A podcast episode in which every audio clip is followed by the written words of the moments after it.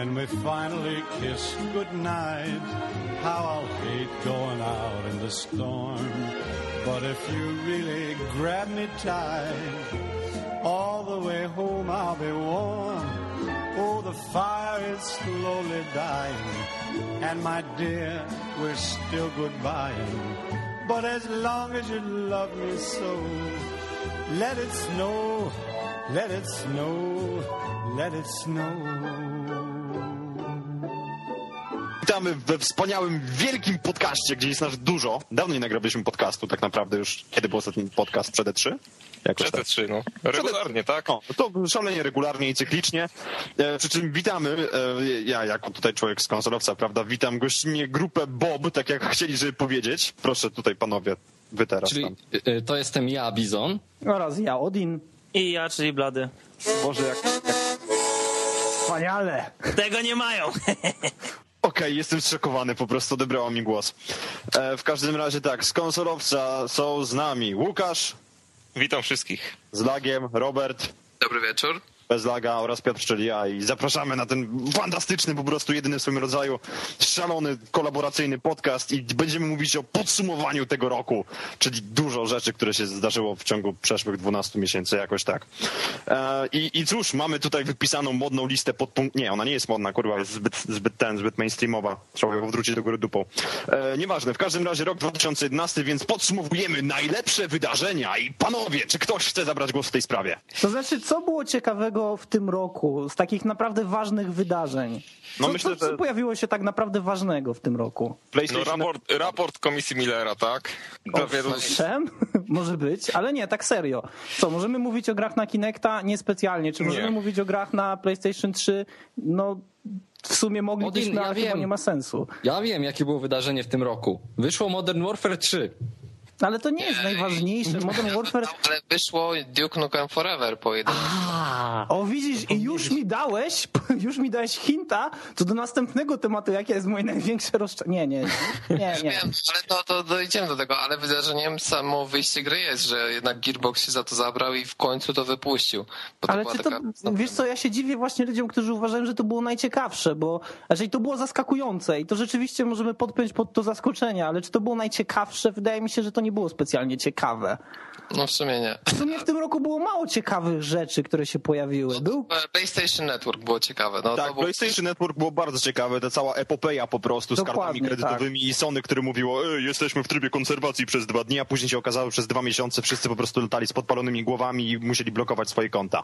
I w sumie, i w sumie to jest chyba jedyny z takich naj, najważniejszych tematów, jakie można by było tutaj wymienić. Oni zresztą przeżywali bardzo trudny, trudny czas, trudny okres, chciałem uniknąć tego słowa, dlatego że na samym początku cały czas wciskali użytkownikom, że nic się nie stało i po jakimś czasie dopiero musieli się przyznać oficjalnie, że jednak ich zabezpieczenia zostały złamane, że do systemu dostały się pewne niepowołane osoby, które wyciągnęły bazę danych. W ogóle nie wiem jakim cudem i jak można się e, z punktu widzenia takiego bezpiecz bezpieczeństwa za zabezpieczyć w ten sposób, że wystarczy złamać jakieś hasło, używając jakiegoś wbudowanego, bo to też było ciekawe, wbudowanego menu deweloperskiego w konsolę i po prostu mieć dostęp do wszystkich tych newralgicznych z- informacji, które, które umieszczają użytkownicy. To tak jakbyśmy, nie wiem, dali każdemu możliwość zabezpieczenia e, swojego konta jakimś tam drobnym hasłem, a każdemu innemu użytkownikowi bez podawania loginu zgadnięcie tego hasła i wejście na jego konto.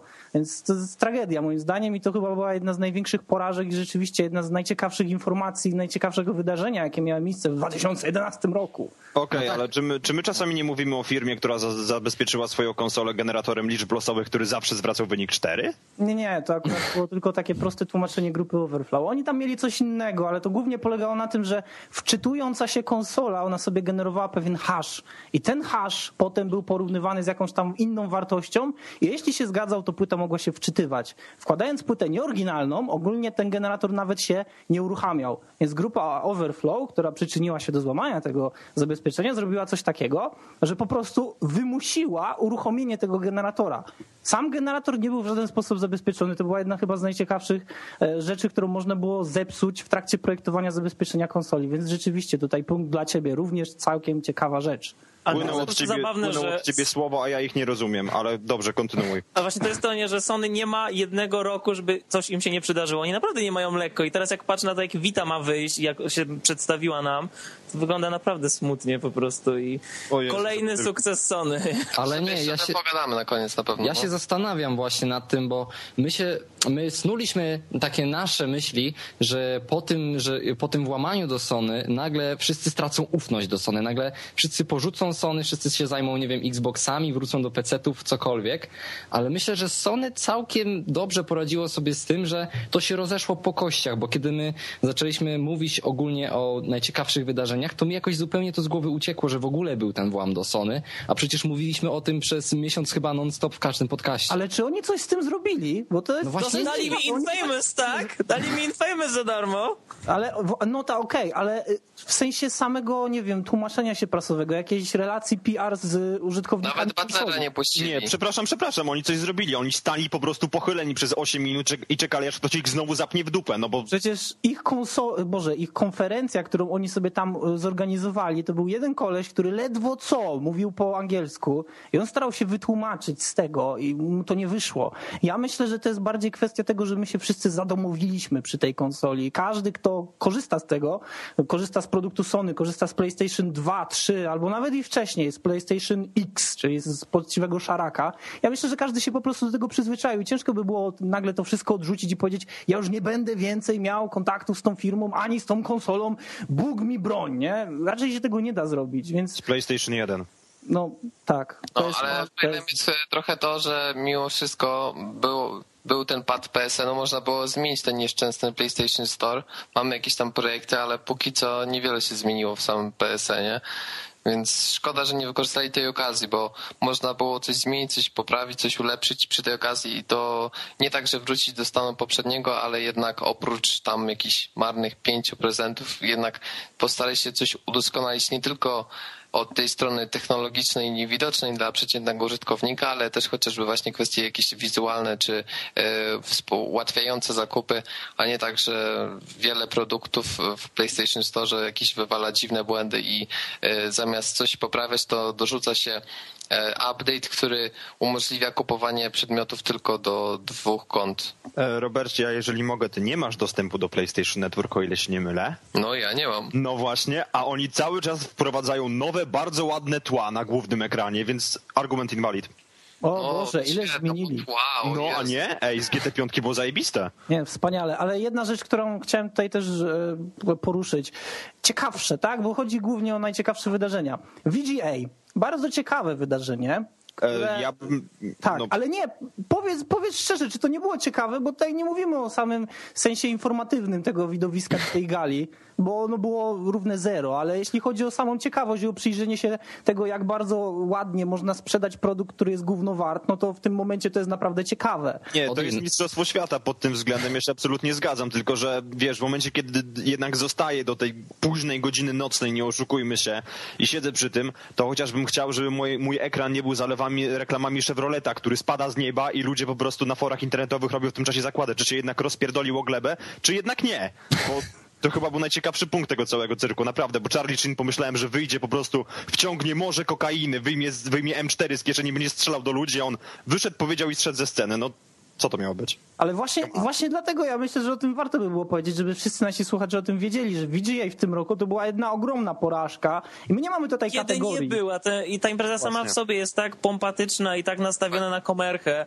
że jedynym zaskoczeniem dla tej gali było dla mnie to, że gry, które na to zasługiwały, dostały niektóre nagrody. Niektóre. Ale, Niektóre. ale poza tym poziom żartów tam będących był Tragiczny. tak drastycznie żałosny, że to ty mi opowiadałeś, że później w tych retransmisjach to w ogóle usuwano Tak, część tych naprawdę żartów. Jak Kili, jak Kili wyszedł i opowiedział żart i został wybuczany i potem oczywiście w trakcie transmisji wideo materiał został pocięty, została wstawiona wstawka właśnie jakaś reklamowa i potem tak jak gdyby nigdy nic, wszystko wróciło do normy i tylko ludzie, którzy oglądali tą normalną retransmisję, która była na żywo, żywo robiona przez ludzi, którzy gdzieś tam komórkami streamowali coś na portale, mogli doświadczyć tego, jak bardzo żałosna i beznadziejna była organizacja tego, tego Ale dla mnie jest w ogóle bolesne pomyśleć, że ktoś myśli, że wyciągamy prezenterów, którzy nie są są komikami, którzy nie mają w ogóle wyczucia czasu, nie mają pojęcia o intonacji głosu i tak dalej, opowiadają żarty, które są nieśmieszne, napisane przez ludzi, którzy ewidentnie mają zbyt mało kokainy, żeby być zabawnym. E, I w ogóle zapraszanie aktorów, którzy nie mają nic wspólnego z grami na takie gale, e, to naprawdę niczemu nie służy oprócz po prostu takiej żywnej, hamskiej promocji. Nie? Ktoś Ja powie to samo o Oscarach pewnie, nie no, ale... Jeszcze, jeszcze mogli wziąć tego gościa z konferencji Ubisoftu na E3. Właśnie chciałem powiedzieć, że mogli upaść jeszcze niżej i się przenosić w czasie 25 lat wstecz, machać palcami Wtedy No, Prawda, tam dostali ten cholery. konferencja był świetny, ale w ogóle e, zapraszasz Hideo Kojimę, co by o nim nie mówić o poziomie jego obecnych gier, to jednak jest legenda i każesz mu mówić po, po angielsku, kiedy człowiek ledwo potrafi sklecić jedno zdanie i on się musi kompromitować przed całym światem. W imię czego? Żebyś mógł powiedzieć, zaprosiliśmy Hideo Kojimę. Znaczy nie wiem, wiesz co, moim zdaniem dobrym rozwiązaniem by było, żeby ewentualnie ściągnęli tego człowieka, który tłumaczył dwa lata temu na E3, jak Kazunori przedstawiał Gran Turismo na PSP. Nie słabo. Tak, że on był najbardziej nakręcanym człowiekiem na ziemi, a ten, ten tłumacz e, po prostu o, o, o stoja, nie? I Nie, ja tego człowieka uwielbiam, bo później znalazłem masę fantastycznych obrazków w sieci, jak ten tłumacz gra z tyłu na gitarze z Guitar Hero, skacze, są gwiazdki, Star Power, jeden wie co jeszcze, także to jest dla mnie legenda, absolutnie.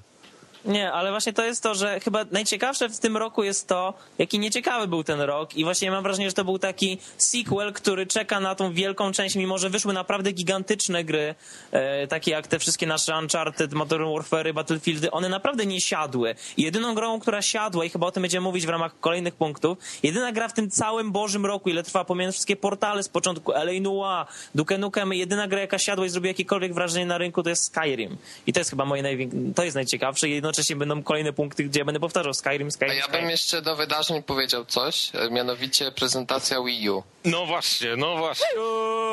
Bo to wszyscy To znaczy- zapomnieli o tym. Ej, no przepraszam, prezentacja Wii U, gdzie później jeszcze Nintendo się przyznało po prezentacji, że wykorzystywali gameplay z innych platform. Ja rozumiem, że wczesne stadium developingu i tak dalej, ale kuźwa, no trochę powagi. Ale, ale to jest fajne, dlatego że Nintendo zawsze miało ten, mm, taką mentalność swoją, że tworzą produkty, które nie są konkretnie skupione na grafice, są skupione na takich rewolucyjnych rozwiązaniach, na przykład przenośność, nie? Game Boy i tak dalej. Potem e, ko- kontrolery ruchowe, że latasz sobie tym swoim Wilotem po pokoju i kierujesz tam postać i wszyscy ludzie mówili, Boże, jakie to jest genialne i nagle pokazuje się kolejna konsola, nie? nie tak kafe, tam na samym początku nazywana prototypowo i tak dalej i wszyscy myśleli, Boże, to wprowadzi coś nowe, rewolucyjne i tak dalej. I nagle się okazuje, że nie, że ona się głównie skupia na żywej mocy silnika graficznego, czterordzeniowym procesorze, dużej ilości RAM, tak żeby ci rozjebało monitor, nie?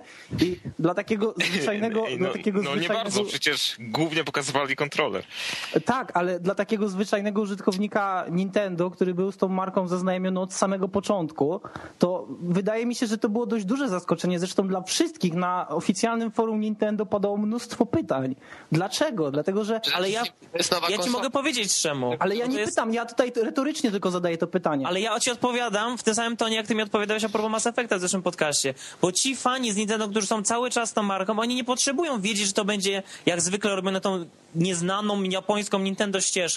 Oni wiedzą, że będzie kontrola ruchu, że będzie wsparcie dla tego całego biegania po pokoju, machania ulotem. Oni już to wiedzą. Oni teraz chcą poszerzyć swój target właśnie o ludzi, którzy patrzą na grafikę, którzy zawsze powtarzali przy, przy Wii U, przy Wii zwykłym, przepraszam, że to była zabawka, że to było słabe, że to był GameCube na sterydach.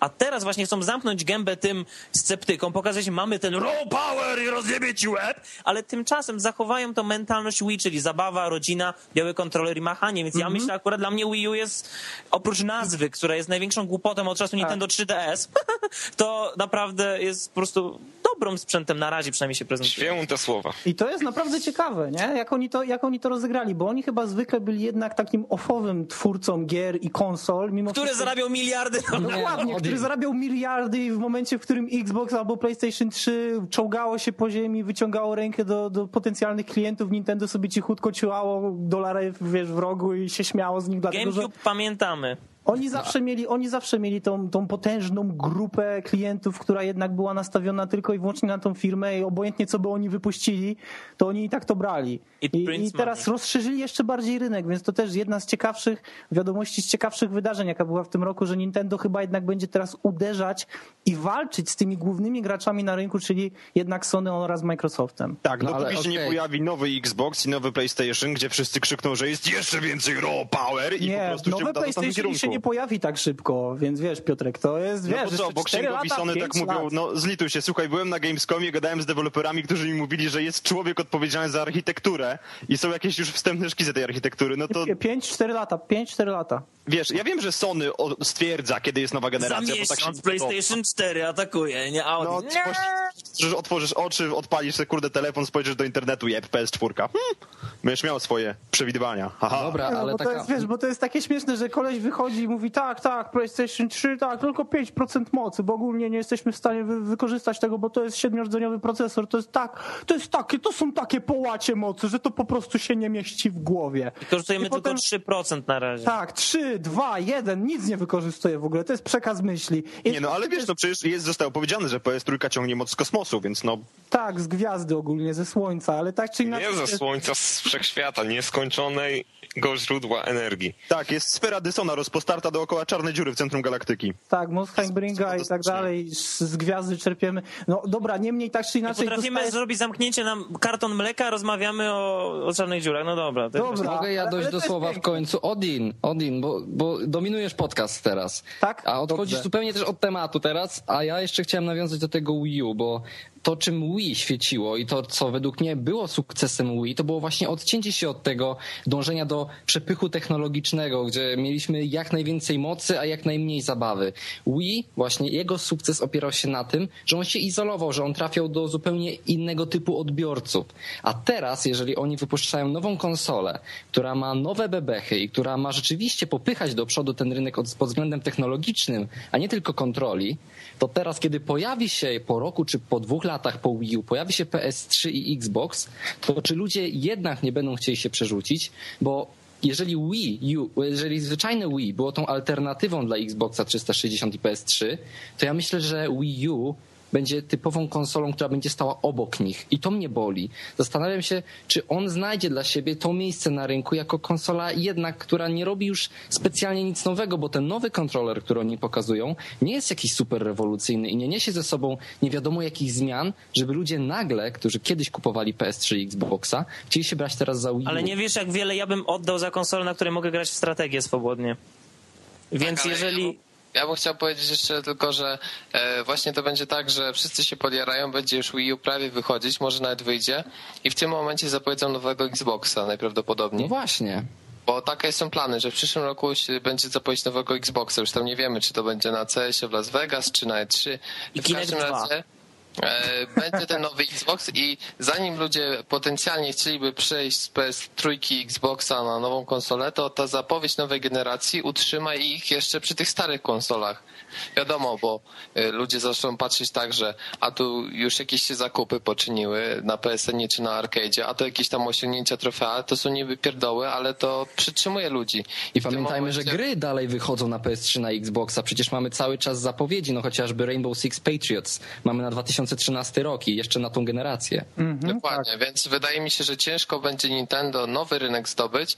Oni będą mocno walczyć o to, żeby dotychczasowi posiadacze Wii chcieli zmienić tę konsolę i właśnie przejść w trochę lepszą grafikę w HD, y, żeby zainteresowali się nowym dziwacznym kontrolerem i to będzie dla nich wyzwanie. Natomiast walka o tych, ha- nazwijmy to, hardkorowych klientów moim zdaniem mi się za bardzo nie uda. Oni mogą walczyć właśnie y, z ulepszonym Kinectem 2 potencjalnie w przyszłości, z jakimś tam, nie wiem, lepszym PlayStation Move, jeśli Sony będzie to dalej rozwijać, a nie z tymi dużymi konsolami z korowymi graczami, czy jakkolwiek ich tam nazwać.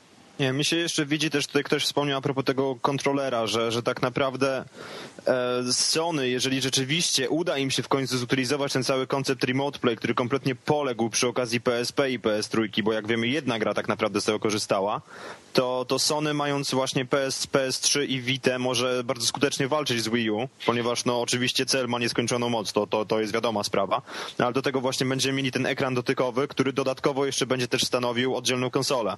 Tak. Ale, ale, a czy PlayStation Move walczył z Wii? Nie walczył. Poległ, jeszcze zanim zdą- zdążył wstać. Ale, Ale też on, nic nie było w stanie. ale on nie celował, mów nie celował tak wysoko, na przykład celował Kinect, który e, jest takim, wiesz, reklamowaniem e, naj, naj, najsilniejszego człowieka na świecie, który nie, mo, który nie może złamać ołówka, nie? I, a wszyscy mówią, patrz jaki on jest potężny, nie? A tak patrzysz, nie, nie jest, a ludzie mówią, cicho, patrz jaki jest wspaniały i ty po prostu stoisz tak, patrzysz na tego Kinecta i Biedny Microsoft i głupi Microsoft, nie ginie.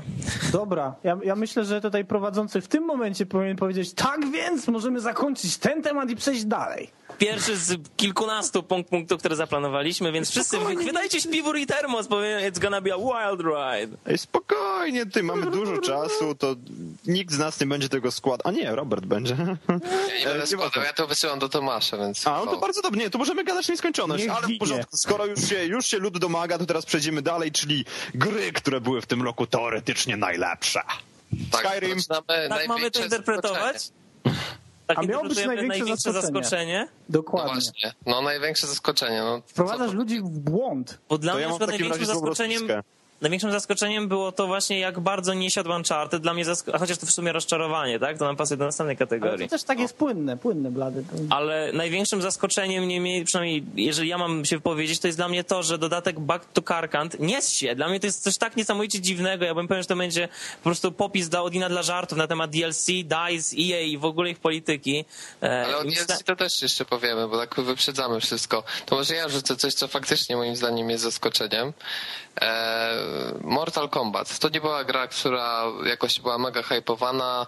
Wiadomo, mm, mamy powrót do czasów jedynki, mamy świetnie odświeżoną serię i naprawdę bijatykę, która y, nie miała konkurencji w tym roku. Jakoś specjalnie y, wiele miesięcy przed premierą o tym nie słyszeliśmy, a gra się okazała naprawdę świetna. No Robert, to było widać. Od razu, kiedy my widzieliśmy pierwsze trailery, wiedzieliśmy, że to jest ta bijatyka, na którą my wszyscy czekaliśmy i fani Mortal Kombat tego staroszkolnego, ci, którzy no na przykład tak jak ja dalej najchętniej graliby cały czas w trójkę, w końcu znaleźli coś, za co mogą się złapać i czym mogą się cieszyć i mnie dalej serce boli, że to nie wyszło jednak na PC-ta. Nie wyszło na tą platformę, z której Mortal Kombat też się wywodził.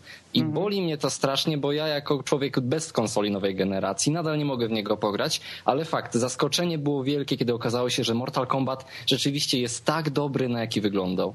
Dobrze, no to może teraz ja coś powiem. E, Największe zaskoczenie. Ja bym mógł mówić o popularnych i znanych grach takich jak Modern Warfare 3 albo właśnie Uncharted. I o, o tych grach można było się, wielkie, znaczy wiele rzeczy można było się po nich spodziewać i myślę, że tak właściwie to nie jest nowiną ani zaskoczeniem dla wielu z nas, więc powiedzmy o tym, co mnie, co mnie i myślę, że wielu innych ludzi też rzeczywiście zaskoczyło. Czyli po pierwsze, zaskoczyła mnie popularność Skyrim. Nie spodziewałem się tego, tak naprawdę. Nie miałem najmniejszego pomysłu na to, jakim gromkim echem ta gra obejdzie się po całej tej grupie, po całej społeczności graczy, jaką możemy sobie wyobrazić na świecie. Jest tak wiele osób, które wcześniej nigdy nie miały do czynienia z gatunkiem RPG, które nagle odnalazły dokładnie ten tytuł w gąszczu innych podobnych gier, często nawet lepszych. Więc to jest naprawdę ogromne zaskoczenie dla mnie. Ja bym w życiu nie przypuszczał. Wiedziałem, że Skyrim będzie dużą grą. Wiedziałem, że będzie miał ogromny marketing. Ale w życiu nie powiedziałbym, że to dosięgnie tak ogromnej ilości ludzi. Naprawdę. No tak, tym bardziej, że koncept, to jeszcze krótko o Skyrimie, zanim o innych powiemy, tak naprawdę to nie jest nic nowego, tak? Przecież Morrowind, Oblivion, Fallout 3, Fallout New Vegas. E, Okej, ja wiem, ale chodzi mi o ogólny schemat tej rozgrywki, tak? Bethesda to cały czas szlifuje i robi delikatne zmiany, stara się wreszcie zrobić ciekawą mechanikę walki, chociażby to, co im się udało w przypadku łuku w Skyrimie. Natomiast e, to faktycznie, że to do, zaczyna docierać do coraz większej liczby graczy, no to jest pozytywne zaskoczenie. I ja bym jeszcze do tego, jeśli mówimy o y, zadziwiająco dobrej sprzedaży, dodał rodzime Dead Island, które osiągnęło niebywały sukces jak na polską produkcję, uważam, na, na zachodzie. Mm, To znaczy, jak, jak duży sukces odniosło? No, jest to kilka milionów sprzedanych sztuk i utrzymywanie się e, na wysokich miejscach w top 10 w Wielkiej Brytanii, w Stanach. tak. Mhm. E, Świetna kampania marketingowa Deep Silver, świetny zwiastun, o którym cała branża gier mówiła e, i uważam, że faktycznie marketingowo, sprzedażowo to wszystko wyszło, chociaż sama gra mimo wszystko bardziej jest do kategorii największy zawód niż, niż, niż, niż najciekawszy. Odin cię zje zaraz, uważaj. A tak czy siak uważam, że sprzedaż Dead Island to jest duże zaskoczenie in plus. No okej, dobra. Czy ktoś chce coś jeszcze dodać? Dlatego, że tak jak napisałem, mam cztery tytuły, które chciałbym jeszcze wymienić. Proszę bardzo. Może sam fakt jakby polskiej dominacji na rynku gier, no okej, może trochę to rozmuchałem, ale jak spojrzymy na e, właśnie wspomniany sukces e, Dead Island, jak spojrzymy na Wiedźmina i teraz jego ekspansję na Xbox, jeżeli spojrzymy na e, to, że City Interactive robi Sniper Ghost Warrior na silniku Crazysa, to, jest, to są duże rzeczy i pomyśleć właśnie, że te nasze małe rodzime studia są jeszcze wchłaniane przez te giganty, czyli tak jak People Can Fly, które zrobiło Bulletstorma, który jest e, też no sukcesem, może nie jest naj, najlepszą grą na ziemi, ale jest też sukcesem.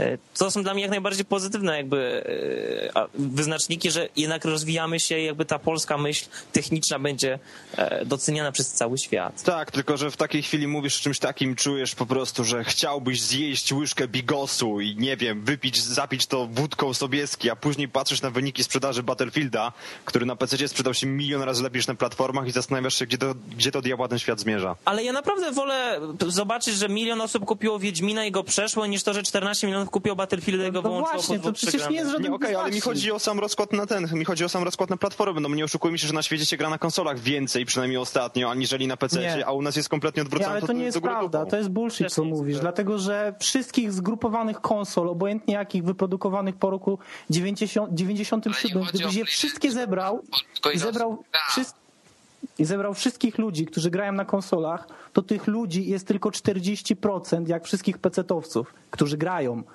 Więc to wiesz, to jest w ogóle nieporozumienie. z pracy się liczy jako gracz? Y, Sprzedaży gier. Bardzo, tak, i mówimy o sprzedaży gier. Bardzo, bardzo dokładne statystyki i badania przeprowadził przecież Razer, kiedy prowadzili swoją kampanię o tym, że konsole powinny zostać popchnięte do przodu. Nie wiem, czy wy to kojarzycie. I oni zrobili badania i na swojej głównej stronie umieścili, że nie gadajmy w ogóle oszczerstw i bzdur, że graczy konsolowych jest więcej, dlatego że to nie jest prawda.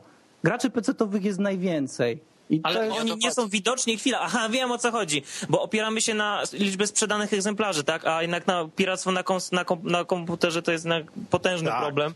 I Tak. wolą gracze e, sięgać na konsole właśnie ci, którzy są, nie wiem, wierni firmie, wierni marce, bo wiedzą, że oni kupując tę grę są w tej grupie ludzi, którzy naprawdę zapłacą i jakby oddadzą twórcom za ich pracę. A ilu jest zachodzie którzy po prostu wejdą na mniejsze torrenta i ściągną, nie? Ale Na zachodzie jest mniejsze piractwo niż w Polsce, więc to też tak nie można mówić. Ale to Więc- też jest bardzo, wiesz, to też jest nie do końca, dlatego że e, Microsoft Xbox 360 to jest platforma, która ma najwięcej spiraconych gier na świecie.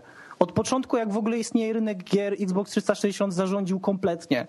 I ilość osób, która w danej chwili e, gra na spiraconych kontach, które owszem, prędzej czy później zostaną całkowicie zablokowane, a konsola zostanie zbanowana, jest liczona w tysiącach. No to sami sobie przeczycie. Mówicie, że graczy PC-owych jest więcej, Bo ponieważ jest piracą oni na PC, a potem mówicie, że na Xboxie Nie, też nie, nie, nie, nie. Posłuchaj, mówimy dokładnie o tym, że graczy PC-towych jest więcej, tak? Głównie jest więcej i nie chodzi tutaj tylko i wyłącznie o rynek e, powiedzmy gier spiraconych albo rynek No ja wiem o e, co gier, chodzi, które ale są nam chodzi o to, że jest więcej graczy, którzy kupują aktualne tytuły multiplatformowe. O, To jest o ich więcej na PC-cie. Nie, e, oczywiście, Nie. że nie. Teraz to Jest nie masz racji. Według, według Razera, według Razera i według nie jego chodzi mi Ale to jest sam Razer, no. No, Razer nikogo. Ale jakie wy macie badania w takim wypadku? Czy to jest tylko i wyłącznie Y- na podstawie intuicji? Nie, po prostu dlatego, jak się rynek zmienia i rozwija i że ludzie naprawdę teraz wolą inwestować w sprzedaż na konsolę, bo mają pewność, że ktoś to kupi. Czyli A dlaczego właśnie na wszyscy robią gry multiplatformowe? Okej, ja mogę to zrozumieć, bo gdybym nie widział... Ale ja się zgadzam z tym, że jest dużo PC-owców, ale oni grają w Counter-Strike'a, Neverwintera i tak dalej. To nie są, Nie, nie, to nie są nie. klienci, którzy interesują obecnych producentów gier. E, Musiałbym ci znaleźć dokładnie ten wykres. Ja myślę, że im można zaufać w, tym, w, tym, w tej rzeczy, Nie, dlatego że oni się... Firma, która robi akcesoria do PC-ów nie jest jakoś wybitnie wiarygodna w tym temacie. A poza tym kwestia jest taka, że kogo klasyfikujemy jako gracza PC-owego. Czy wliczamy to w też ludzi, którzy siedzą i grają w jakieś popierdółki we flashu, czy jednak mówimy Nie, o graczach, nie, którzy rzeczywiście robili, grają? Oni robili konkretnie, oni robili wycinki e, sprzedaży z Best Buyów z konkretnie bardzo dobrze i rozbudow- raczej z bardzo rozbudowanych, potężnych komputerów i potem jeszcze i w, tych, z tych ludzi potem, którzy mając to konto tam na Best Buy, ja nie wiem jak to dokładnie działa, ale oni dos- dostają jakieś zniżki na gry i je kupują. A I biorąc- gigantyczna biorąc ilość uwagę klientów to są kanapowcy, którzy kupują gry w supermarkecie, jednocześnie kupując sobie hamburgery i tłuszcz. Ale Więc... Dobra, jest- ale to- panowie, Okej, uspokójcie epenisy i zajmijmy się podcastem może, Nie tak? chwilę, bo tutaj Odin jeszcze cztery gry miał wymienić, ale ja się teraz zaczynam bać, bo jeżeli doszliśmy do czegoś takiego, mówiąc o platformach, to nie wiem, co będzie przy tych czterech grach, ale proszę, Odin, mówiłeś, spoko, chciałeś... spoko. E, dobra, więc jeszcze zaskoczenia, tak? Batman Arkham City dlatego, że był taki krótki. E, jest dobry, wręcz bardzo, ale powinien być dłuższy. Ja byłem zaskoczony, dlatego że kiedy go kończyłem, nie- znaczy nie zdawałem sobie sprawy, że to jest koniec. Ja tego nie czułem, nie byłem na to przygotowany, nikt mi nie powiedział. Nie dostałem żadnego listu ani wiadomości, przygotuj się, dlatego że za chwilę gra się urywa i, i szczerze powiedziawszy, to było zaskakujące, dlatego że spodziewałem się po Batmanie jednak czegoś więcej. Odin, nie dobijaj mnie, bo właśnie przechodzę, więc być może jestem już przy końcu i nawet nie wiem. Ej, no nie, sorry, raczej ale ja się wiedział. nie zgodzę. Ale okej. Dobra, dalej. Minecraft i 60 milionów euro. O Jezu. E, Minecraft 60 milionów euro zysku i wygrana niezależnej gry roku 2011. Ja rozumiem tą niezależność, w sensie, że ona się wywodzi od twórcy, który nie miał żadnego, żadnego supportu, żadnej pomocy, tak? Ale to jest takie, no... To jest takie nie do końca, bo wszyscy wiemy, czym jest Minecraft, jak ogromną Ale chcielibyśmy, a jak my byśmy chcieli, żeby na przykład wszyscy niezależni twórcy dostawali 60 milionów, nie? Jakie to było piękne. Jakbyśmy my stworzyli swoją grę i ona by się sprzedała za 60 milionów, nie? Dokładnie. No ale cóż, no to jest kolejne zaskoczenie. Ja nie byłem przygotowany na. Ja powiem wam szczerze, jak była nominacja do gier niezależnych, to ja byłem wyjątkowo zdziwiony i mówię tutaj z ręką na sercu, że tam się w ogóle Minecraft pojawił, bo myślałem, że Minecraft to jest w ogóle osobna kategoria. No ale dobra, pojmijmy to. Dalej. Ale gry, gra ruchowa wygrała Zelda, tak? Więc Mhm. Dobra, gry, które mnie rzeczywiście zaskoczyły w roku 2011 to jest Limbo i Magica. Limbo dlatego, że jest genialne, jest krótkie, ale jest genialne. Magica dlatego, że jest naprawdę świetna, bardzo zabawna i można w nią grać w cztery osoby i daje no, po prostu ogromne ilości fanu i zabawy, więc jeśli ktoś jest zainteresowany aktualnie można na Allegro kupić za 15 zł. Działa praktycznie na każdym e, śmieciowym komputerze, więc myślę, że to jest naprawdę świetny sposób na to, żeby spędzić długie, samotne wieczory.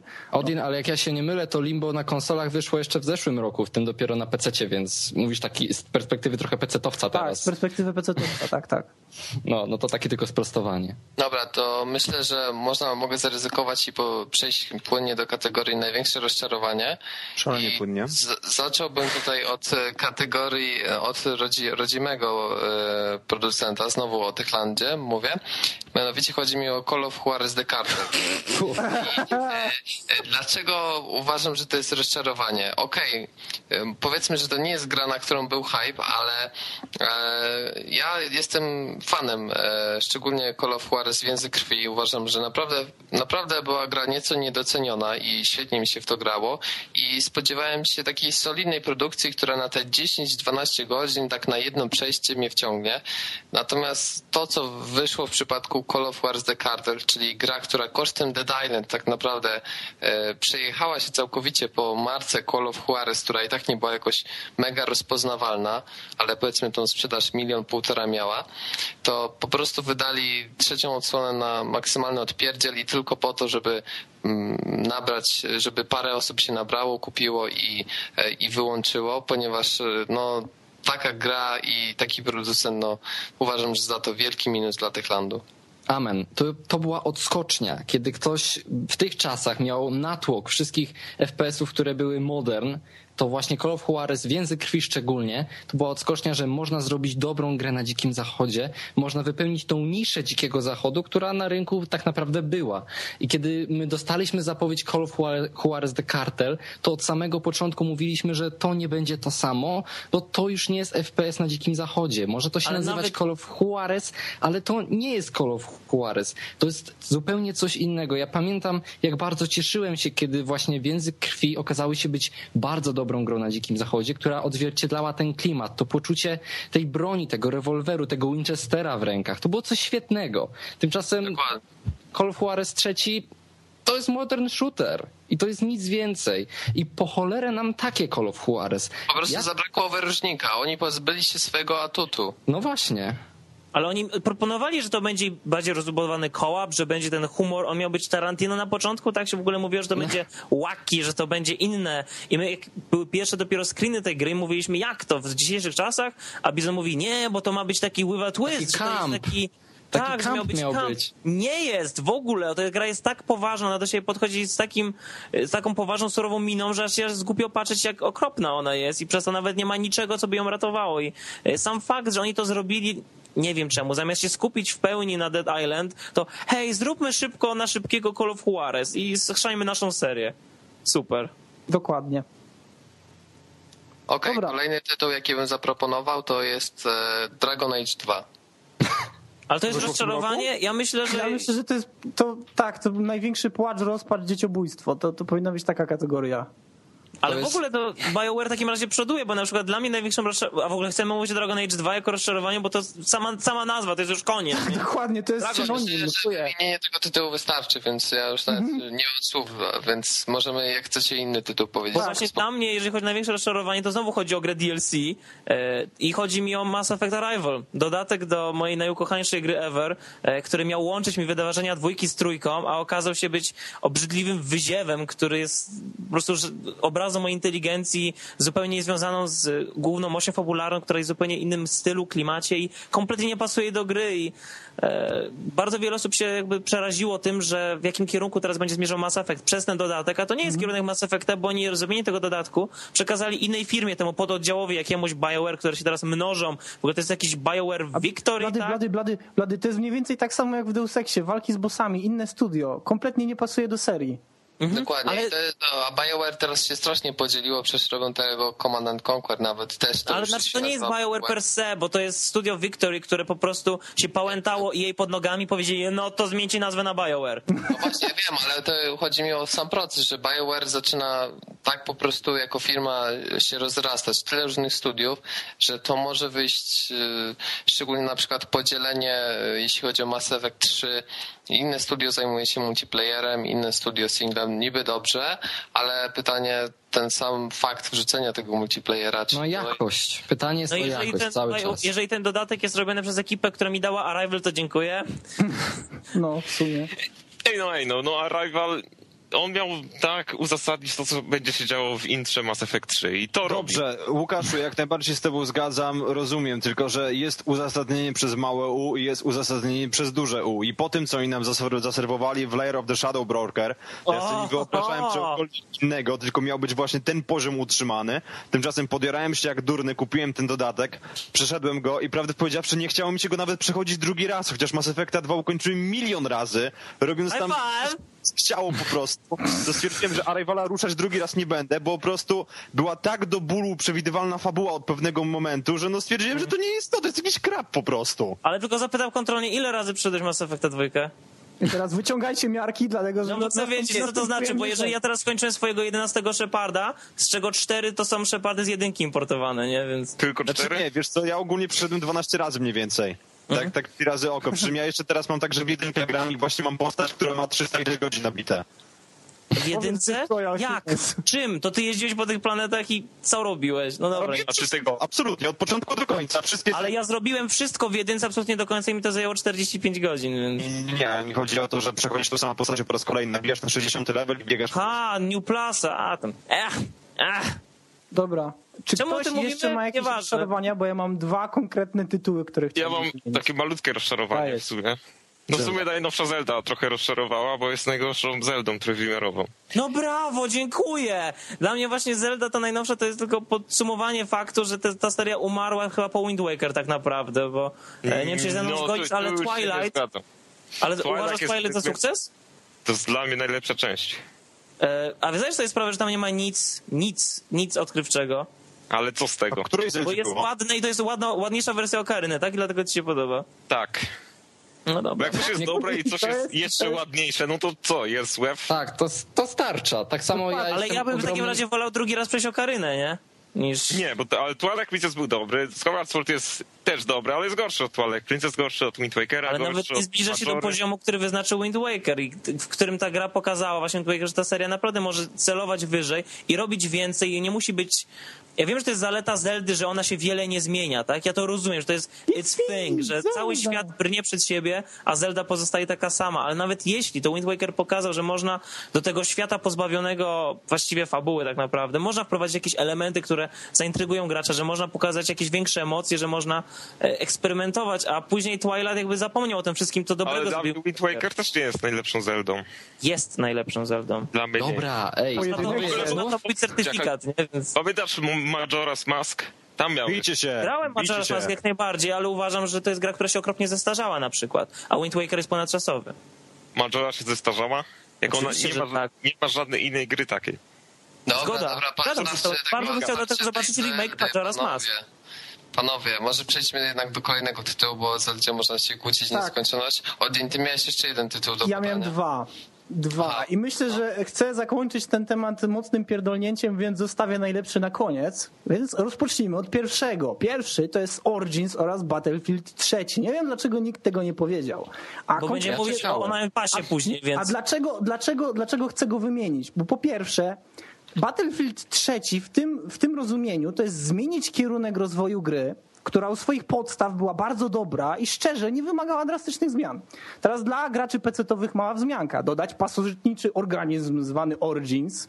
Teraz już wzmianka dla wszystkich. Zmienić balans gry multiplayer i w wielu wypadkach psuć ją, dlatego że ta nić, która wcześniej ściśniała skład oraz grupę, walkę drużynową, teraz tak jakby już jest bardzo rozwięzła i można sobie latać tak jak się chce, nie czuć tego, co było wcześniej. Przyspieszyć rozgrywkę, a na sam koniec ratować się od krytyki, która była ogromna, wprowadzając mapy z części poprzednich, w których czuć, już rzeczywiście czuć duchowo, duchowe spadkobierstwo, ale mimo wszystko to duchowe spadkobierstwo powinno być czuć od samego początku. Tak, no to się zgadzam z tobą dokładnie, że dopiero grając e, w Strike'et, e, znaczy w Back to Karkant, dopiero czuć klimat Battlefielda, taki prawdziwy.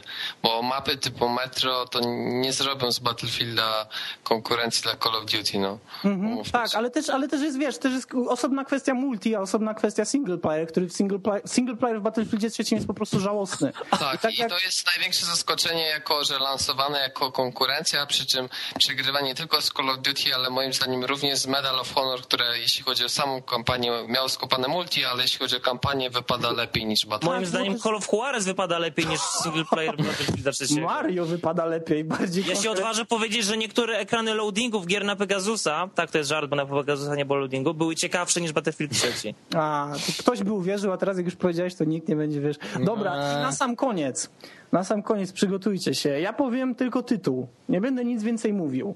Tak? Pozostawiam to waszej debacie, waszej ocenie. Metal Gear Solid... Ale to jeszcze nie graliśmy, to trudno jest powiedzieć. Nie, Ale- nie, nie, nie ale już szkodzi. Prowadzisz podcast, oceniasz gry po tytule. Nie no, słuchaj, to, to, jest, to, jest, to jest doskonały obyczaj na konsolowcu, jestem zaznamiony, ale no nie chciałem krzywdzić Metal Geara, bo jakkolwiek zdaję Niech sobie sprawę... ginie! Niech ginie, to Słuchaj, już nie można ja- go bardziej skrzywdzić. To Ja on sobie już... zdaję sprawę jak najbardziej z tego, że to prawdopodobnie będzie na nowo teksturowana bajoneta, ale no...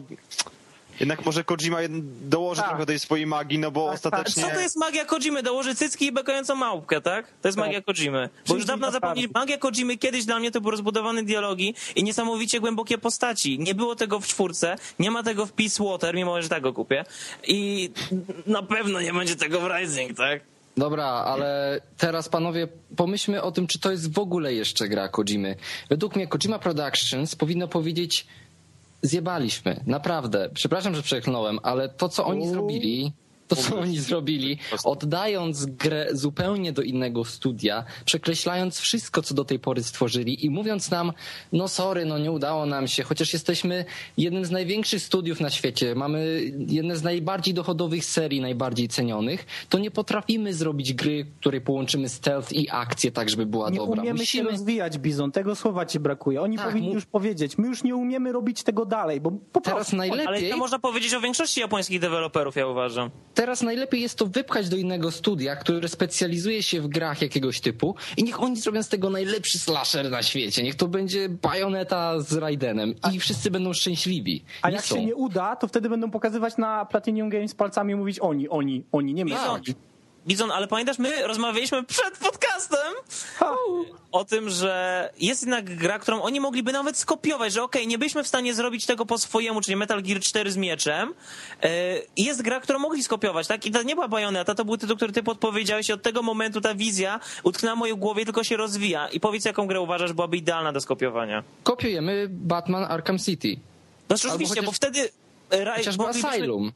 Mieliśmy właśnie taki ala Asylum, gdzie na przykład Raiden walcząc z przeciwnikami uzbrojonymi w broń palną, musiałby się skradać i tak dalej, przyczepiać do ścian, latać po na mieczu i tak dalej, a zamiast walk na pięści ala Batman mielibyśmy walkę na miecze, wielki brawler, kiedy Raiden bije te 40 osób po twarzach i nabija kombosy. To się samo pisze, tak? Nie, weźmy bajonetę i kolesia z mieczem i w ogóle zepsujmy fabułę gry, dając e, wydarzenia po zakończeniu czwórki, ożywmy znowu bam, sprawmy, że Raiden po raz drugi już e, stwierdzi, że rodzina nie jest taka fajna i będę dalej zabijał, no proszę. Ja przepraszam, że się wetnę w tym miejscu, ale czy naprawdę uważasz, że japońs japoński deweloper jakikolwiek byłby w stanie spojrzeć na zachodnią grę i powiedzieć tak, to jest to, czego chcę. Nie Oni nie potrzeba mogą tego zrobić. To jak, jeżeli zobaczę na to, jak Famitsu powoli zaczyna otwierać na gry zachodnie, które e, Famitsu dawało oceny tam, wiesz, 7 na 10 Modern Warfare 1, e, a Famitsu Famitsu teraz daje daje na 100% 40. Skyrimowi i tak dalej. Oni się On, to, nie, nie, to nie Famitsu się otwiera, tylko zachodni deweloperzy otwierają portfele przed Famitsu.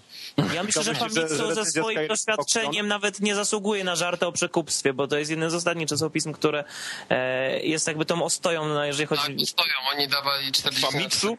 Famitsu? Przecież oni To wydawał. Ale oni są Japończykami! No po prostu sam fakt, że oni są Japońcy sprawia, że są inni, tak? Oni nie rozumieją amerykańskich pieniędzy.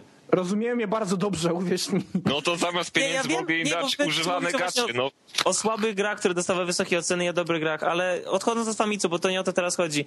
Ja myślę, że tak. Jeżeli Kojima potrafi spojrzeć na Assassin's Creed i otwarcie przyznać, że Assassin's Creed mu się bardzo podobało, to nie widzę powodu, dla którego mógłby nie spojrzeć na Batmana i stwierdzić, hmm, on się skrada lepiej niż kiedykolwiek Snake się skradał. A powiem wam ciekawostkę, Bayonetta dostała od Famitsu 40 na 40. I ja to rozumiem, bo dla Japończyka, który uwielbia, e, wiadomo, e, mają różne fetysze, a większość z nich się znajduje w bajonecie, który lubi slashery, robienie haja, hazu i przecinanie kolosów w pół, to tak, dla niego bajoneta będzie świetna. I my znamy ludzi, Tak. którzy będąc fanami właśnie takich stricte japońskich gier i japońskiego w ogóle sposobu myślenia o grach akcji, uznają bajonetę za grę perfekcyjną. I ja to rozumiem. Nie rozumiem tylko, jak można położyć znak równości pomiędzy bajonetą, Metal Gearem i stwierdzić it fits. Po prostu it doesn't, bo właśnie ta gra zawsze celowała na zachód i Kojima celował na zachód grami, jego inspiracja filmami, książkami, to wszystko pokazywało, że on jest otwarty na zachód i chce tego zachodu, a teraz da Japończykom i zróbcie Bajonetę 2. Okej, dobra, to teraz ja chciałem krótko powiedzieć, żebyśmy się już w tak długą dyskusję nie wdali. E, Strzelanki, które były lansowane jako e, rewolucyjne, przełomowe, a moim zdaniem okazały się płytkimi tech-demami. Mowa o Crysis- Crysisie 2 i o Rage'u. E, dla mnie Z Raidem się zgodzę. Ale Crysis chyba nie był, nie był, nie był brandowany jako jakaś rewelacyjna, wielo, wielo, wielowątkowa, fabularnie rozwinięta gra. Ale miał być technologicznie na konsolach Marvel, to miał być, wiesz, ten wyzwanie. Nie, jest- właśnie nie, właśnie nie. Na konsolach, ale moim zdaniem nie, ogólnie mi chodzi o rozczarowanie, bo po, powiedzmy tak, y, Crysis 1 też nie był jakąś super grą, ale mimo wszystko dawał ten, do, tę dozę swobody i gra, chociaż nie zgromadziła tylu fanów co pierwszy Far Cry, to mimo wszystko jakąś tą swoją grupkę ma. Natomiast Crysis 2 jest nijaki, jest Tak. taki po prostu, no trudno się czegokolwiek doszukać co nawet im się udało w pierwszym Crysisie, który rewelacyjny nie był. I to jest dla mnie rozczarowanie, że, że gra jest gorsza niż, e, niż Crysis 1. E, I druga, drugi jeszcze tytuł, który chciałem dodać od siebie, e, to jest Test Drive Unlimited 2, e, w którego pewnie nikt z was nie grał, ale ja byłem wielkim fanem jedynki. Uważam, że to jest jedna z najlepszych gier wyścigowych e, tej generacji, natomiast no, dwójka technicznie jest kopana i choć jest bardzo rozbudowaną grą, no to zupełnie nie ta jakość, co, co Misje, jedynka. misje z odwożeniem jakichś modelek, tak? I A zastanawiałem się nad zakupem dzisiaj. Więc dziękuję, bo, bo szczerze, bo ja po jedynce byłem tak, wiesz, tak sobie myślałem, kurczę, całkiem fajnie, nie? Można kupić to bardzo tanio na PC, czemu nie spróbować? I no i tak. Nie, naprawdę, wierz mi, że lepiej nie. Mam w tę grę 180 godzin i z jednej strony ją kocham, z drugiej nienawidzę i to jest naprawdę... To tak jak z Warcraftem, tak? Nie grałeś długo, 9 miesięcy i stop. Na tym więc to polega. Dobra, ja jeszcze tylko chciałem wspomnieć coś, co przynajmniej moim zdaniem jest jednym z największych zawodów tego roku, Uncharted 3. I przepraszam, nikt mi nie powie, że jest inaczej, bo absolutnie ta marka się dla mnie zepsuła. Po prostu nie wiem, może tutaj można szukać wyjaśnienia w tym, że część Naughty Dog została przekierowana do, do grzebania nad tym, nad The Last of Us tak naprawdę i to już od dwóch lat. Natomiast no, Uncharted 3 o, ogromnie mnie rozczarowało i, i muszę powiedzieć, że przykro mi, ale to nie jest to samo. Ale Ale ja wiem, rozczarowało tak. cię to, jak gameplay się zmienił, że fabuła nie, Znaczy- miała takiego kopnięcia, czy... Właśnie wiesz co, tak jak ja mówiłem właśnie w czasie naszej wideorecenzji, że tak naprawdę dla mnie Uncharted zawsze stanowiło to, że siadasz i chłoniesz tą fabułę jak książkę, łazisz w takim, takim otumanieniu przez trzy dni, jak to przechodzisz. Natomiast usiadłem do Uncharted i, i to polegało na tym, że siedzę, gram i myślę sobie, okej, dobra, za chwilę będzie po prostu gigantyczna bomba fabularna i wszyscy po prostu umrzemy. I tak właśnie doszedłem do samego końca i siedzę się gapię na napisy końcowe i się zastanawiam, co to do diabła było, bo to nie było Uncharted, to był jakiś Ale- krab, który nam cisnęli. Ale my mówimy o serii Uncharted, która jest typowo przygodówkowa, e, Ale ja inspirowana rozumiem, filmami, Blady. które się ogląda przy obiedzie i które są takie lekkie i małostrawne i niezmuszające do myślenia. Nie, okej, w porządku, ale kwestia jest taka, że poprzednie Uncharted miały w sobie magię, one nosiły pewien ładunek emocjonalny, że siedziałeś i przeżywałeś tą grę. A ja To to prawda, dwójka tak miała takie momenty, Ja ale to właśnie- były momenty, to były chwile, ale mi trudno uwierzyć, że ci sami aktorzy, ci sami twórcy scenariusza, bo pomijam gameplay, to czy on się zmienił, bo to będę musiał ocenić samemu, ale jeżeli mówisz mi, że fabularnie ta gra nie ma tego ciężaru, który miała dwójka i tych performances, jakie ci aktorzy odczyniali, bo to nawet nie było voice acting, to był performance, to zasmuciłeś mnie w tym momencie. Ale to jest dokładnie tak samo, jak masz e, sytuację z Metal Gear Solid. To jest, masz, masz spadkobierstwo duchowe, masz to, z czego wywodzi się ta gra, z czego ona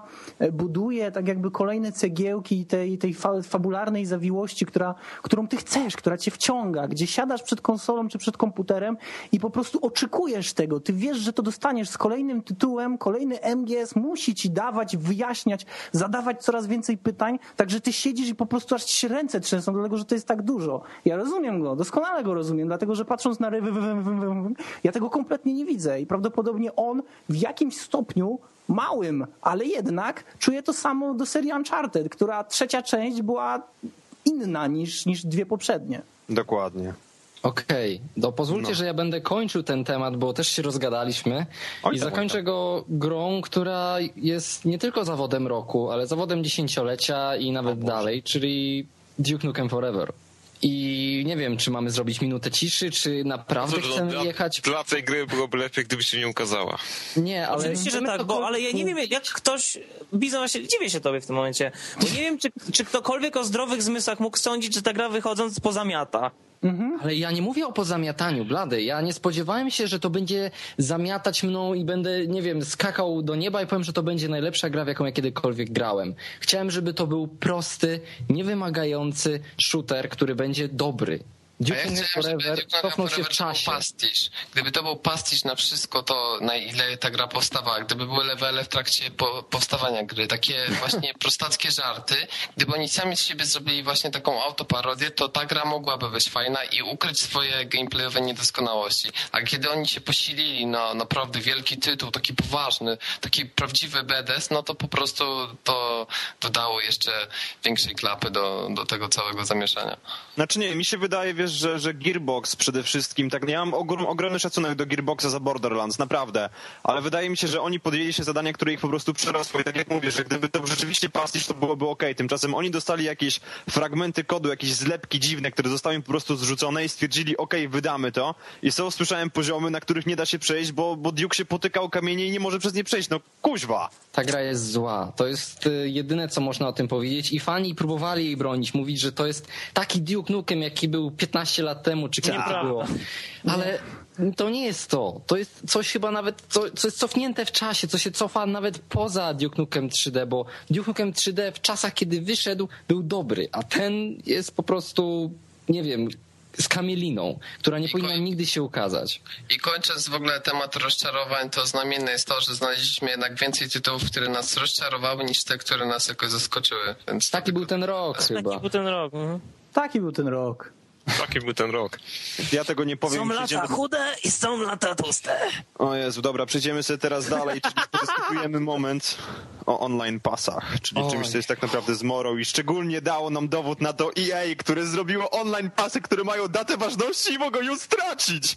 Fantastyczni są, naprawdę.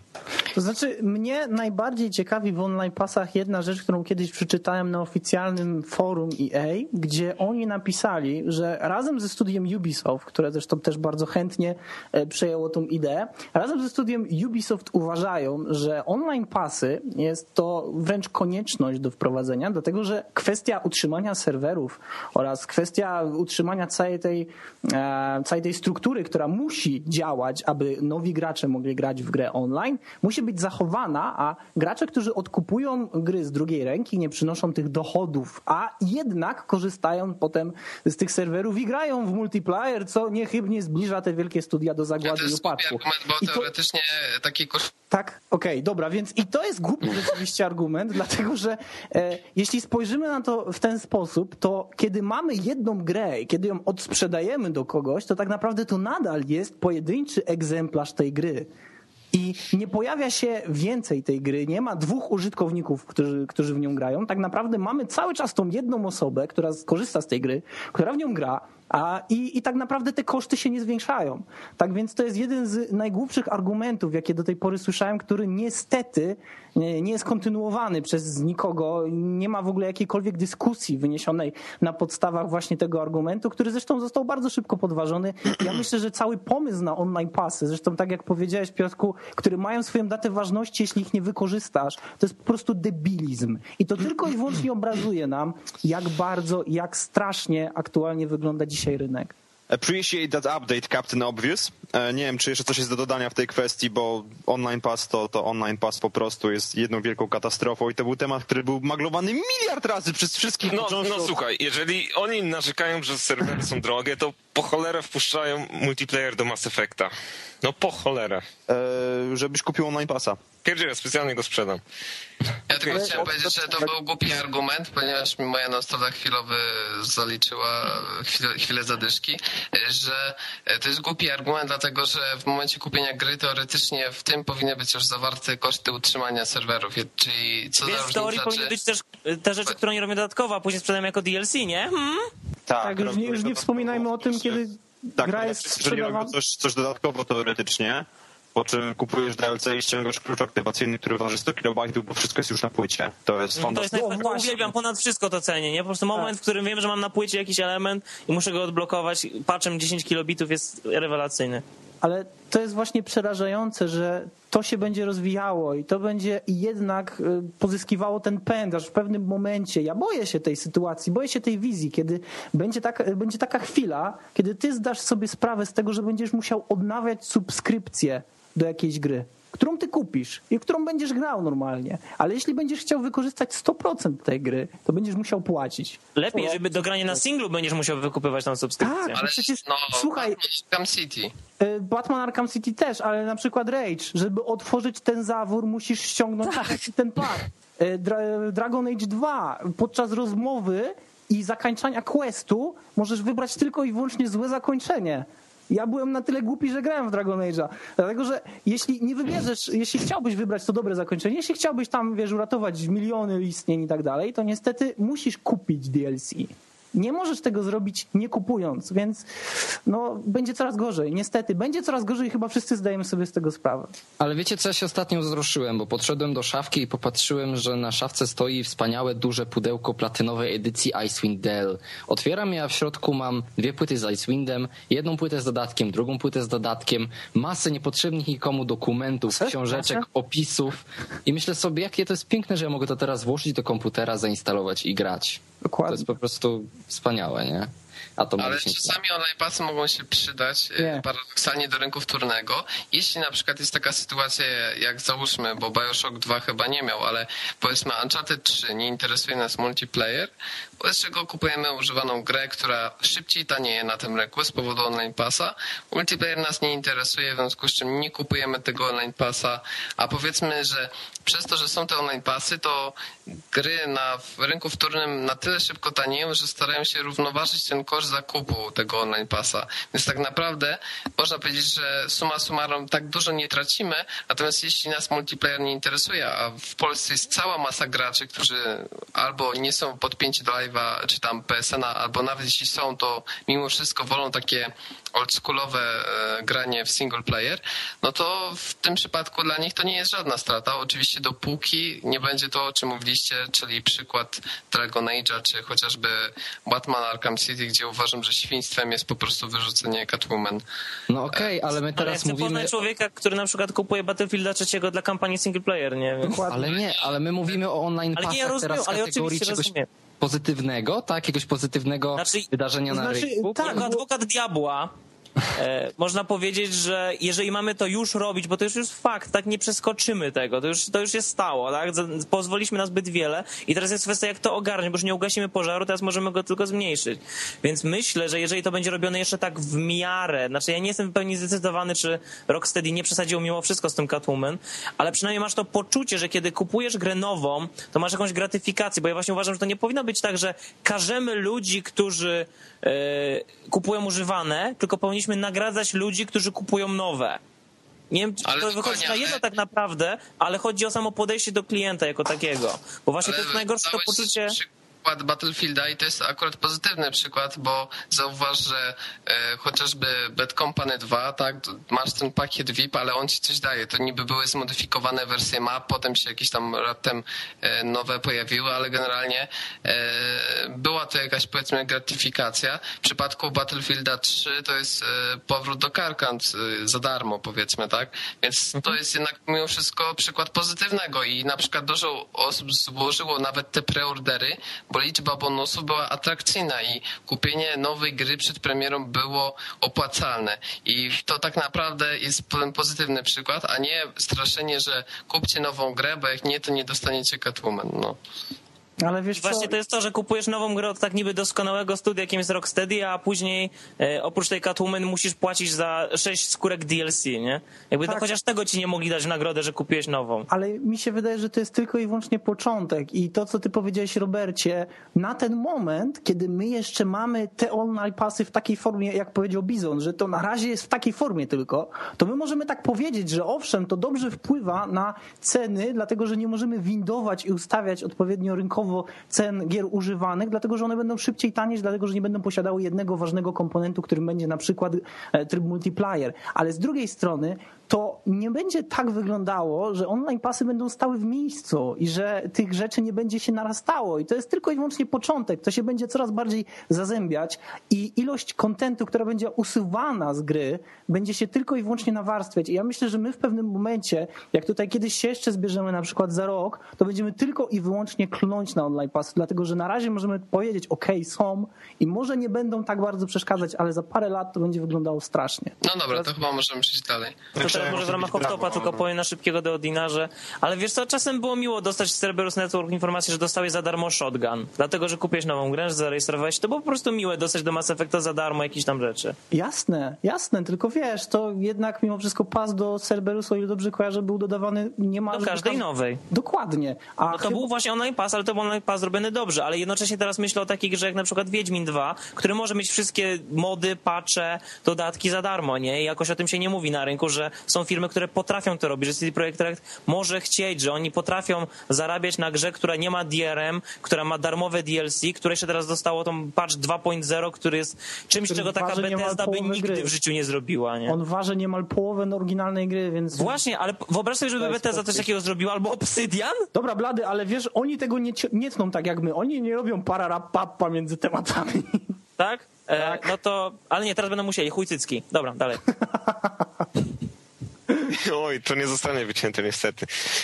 A u mnie akurat przerwało, więc nie słyszałem. Dobrze, więc możesz wprowadzać w kolejny temat, o którym nie E, mamy to pojęcia. panowie, teraz zajmiemy się jeszcze na szybko tematem remake'ów HD Turbo Remix 2 Plus, XD, coś tam i tak dalej, które też nam się nawarstwiają niestety. Ja po zobaczeniu screenów z tej najnowszej teoretycznie kolekcji, więc jak and Daxter, muszę stwierdzić, że mało się nie zżygałem i krzyczałem siostro wiadro.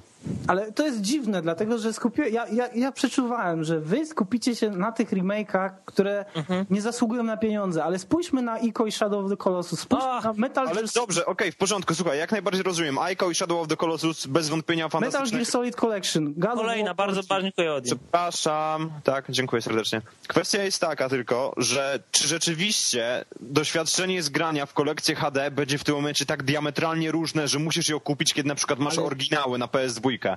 nie musisz, nie musisz niczego kupować tak naprawdę. To jest twoje święte prawo jako konsumenta. E, Fakt, że wychodzą remake'i HD dla niektórych studiów może być tylko i wyłącznie sygnałem, że coś się złego dzieje, że nie potrafimy wymyślić nowego IP, dlatego cały czas robimy remake'i. Ale A ja myślę, że jest ciebie- innym sygnałem, że fakt, że ludzie kupują, jest sygnałem, że ludzie chcą tych starych gier, że te rozwiązania Jasne. niekoniecznie jest dobrze się z nimi było żegnać. I na przykład dla mnie te HD, HD remake'i, o, o ile są fajnym tematem, to to ponarzekania sobie i mówić o tym, jak Ubi na przykład ma najgorsze HD remake'i na ziemi. Ale jest, ja uważam, wspaniałe to, że ja mogę teraz y, na PlayStation odpalonym pokazać swojemu znajomemu Metal Gear Solid, tak, który wcześniej nigdy nie widział tej serii i co miałbym specjalnie wyciągać z piwnicy PlayStation 2, żeby mu pokazać jakąś brzydką grę? Nie, mogę mu pokazać... Moim zdaniem, już przepraszam, że ci, że ci tak brzydko wpierdzielę w słowo, ale kwestia jest taka, że e, wszyscy byliby tak naprawdę szczęśliwi, gdyby Sony nie pojawiło się ze swoją ucinającą wszystko różdżką i nie wypierdzieliło wstecznej kompatybilności, bo ja mam 60 i jestem święcie zadowolony, jestem tak zadowolony z tej 60 po prostu, że głowa boli. Ja zdaję sobie sprawę, że ta konsola umrze. Ona już umarła trzy razy, ja ją naprawiałem suszarką do włosów i opalarką jakąś dziwną, ale kwestia jest taka, że Sony po prostu stworzyło ten rynek świadomie. Microsoft oczywiście się zarzekał, że nie, u nich, u nich- niczego takiego nie będzie, po czym się nagle zaczęły u nich pojawiać te gry, ale kwestia jest taka, że to Sony stworzyło ten rynek, bo zwietrzyło interes. I Tak, gdyby ale nie ja to, jeszcze jedno powiedzieć, że nie każda Nie wiem, gra, czy usuwanie zdaniem- komponentu, który. Nie, bo, bo- ja teraz się boję właśnie, że skon- będąc konsolowca teraz nie nie zdementujesz tego argumentu, który uważam jest nietrafiony. No. Ale ja tylko chciałem powiedzieć, że nie każda gra, moim zdaniem, zasługuje na stwierdzenie, że jest remake'iem w HD. Bo co ja uważam przez remake HD? Na przykład Monkey Island 1.2 to jest remake, tak? Gra została stworzona od nowa. Jakaś, jakaś ilość konkretnej pracy zostało w to włożone. Powiedzmy, nawet mimo, że nie jestem fanem, nawet to Halo, e, ten remake jedynki to faktycznie jest remake. Natomiast wiele z tych gier, które są po prostu podnoszone do rozdzielczości HD, tak naprawdę nie zmienia się w nich nic. Zostaną dodane trofea, to nie są remake jak dla mnie, to są po prostu wyciągacze kasy, owszem, które jadą e, e, na sentymencie do i wiele z tych gier jest na pewno świetnych, natomiast e, mimo wszystko ilość pracy w to włożona jest tak zrobiona, że uważam, że na, faktycznie to jest typowy wyciągacz kasy, a e, zamiast e, kupować grę, która ma upscale do HD, to uważam, że tak jak powiedział Piotr, argument, że tym powinna zajmować się konsola, to znaczy odpalamy grę z PS2 i mamy w konsoli renderowany upscale do rozdzielczości HD. Mhm. Ja- Ja się z tym zgadzam w 100%. Bardzo dobrze to ująłeś, że tym jednak takim, e, takim remake'iem HD, który mógłby e, dotyczyć praktycznie każdego właściciela gry, który, który już ma tą grę od wielu lat i chciałby ją jeszcze raz uruchomić na nowej konsoli, mogłaby się zajmować właśnie ta konsola. Ale e, kwestia taka, że ty jako konsument, to co już wcześniej powiedziałem, nie masz obowiązku tego kupować i ja myślę, że to jest doskonały wyznacznik tego, że jakieś studio ma jakiś problem. Na przykład Konami oni, oni mają problem ze sobą, oni mają problem z wymyśleniem czegoś nowego i rewelacyjnym przykładem jest na przykład, znaczy, a znowu powtarzam, rewelacyjnym przykładem jest dla mnie Silent Hill e, kolekcja HD, gdzie mamy rzeczywiście tekstury, które podbite są trochę wyżej, ale mamy też cień w boku, którym są nowe kwestie dialogowe nagrane przez nowych aktorów, które kompletnie nie trzymają klimatu tej gry. Odin, podobno będzie jednak, y, niedawno wyszła informacja, Będziesz że mógł podobno wybrać. będzie wybór. Tak. Tak, wiem, wiem, będziesz mógł wybrać, ale mimo wszystko do tej pory nie wiedzieli, powiedzmy tam, cofnijmy się parę miesięcy wstecz. E, Wtedy jeszcze nie wiedzieliśmy, że będzie coś takiego i wtedy rzeczywiście moglibyśmy się zastanawiać nad sensownością wydawania remake'u. Ale jako taką myślę, że remake jest właśnie tym podsumowaniem. Jeśli studio ma problem ze sobą, jeśli ma problem z wymyśleniem czegoś nowego, no to rzeczywiście zaczyna trzaskać te remake'i, cały czas jakieś remake'i, tu, tego, tamtego, sramtego, aż ostatecznie okazuje się, że ich w ogóle biblioteka gier i dorobek ogranicza się tylko i wyłącznie do paru tytułów oraz masy remake'ów.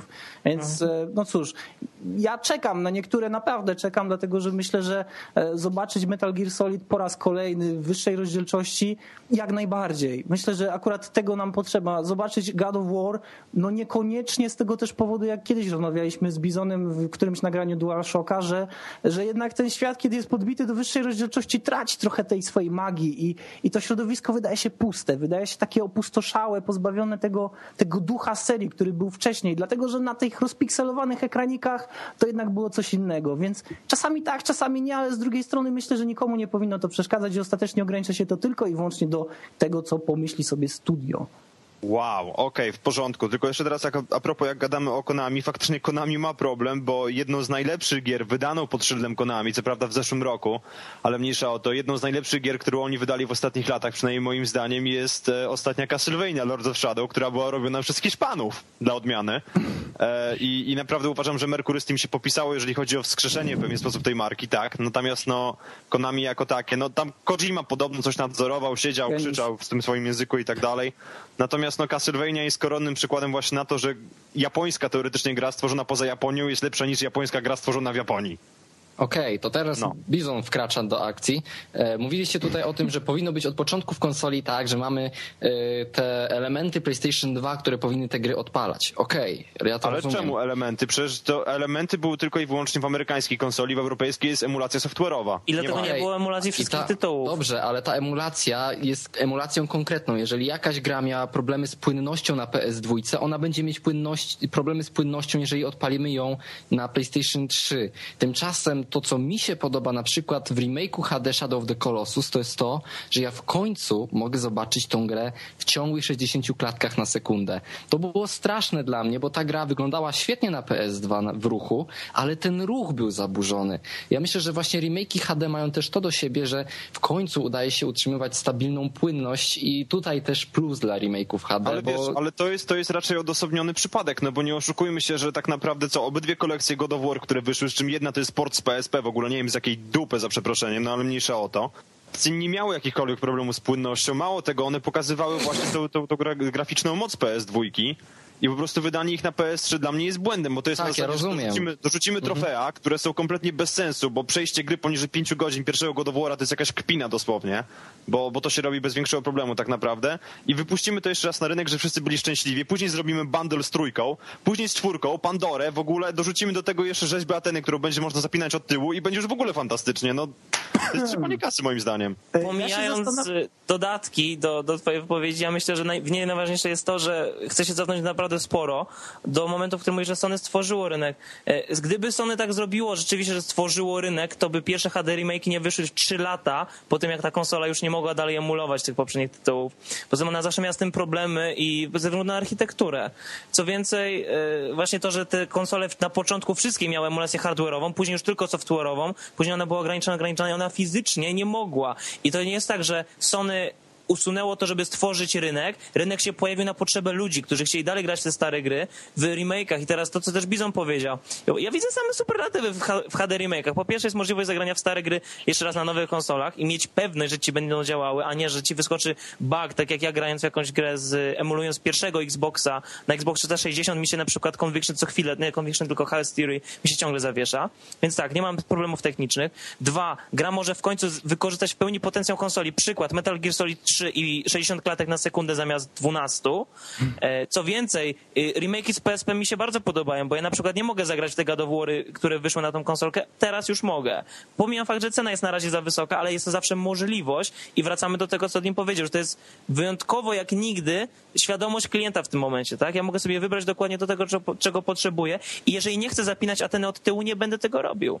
Co więcej, e, jeżeli Ateny? spojrzysz na taką grę jak właśnie Metal Gear Solid Collection, wspaniale jest mieć wiele gier na jednej płycie. Ja na przykład to bardzo lubię, bo mam gigantyczny syf na półce.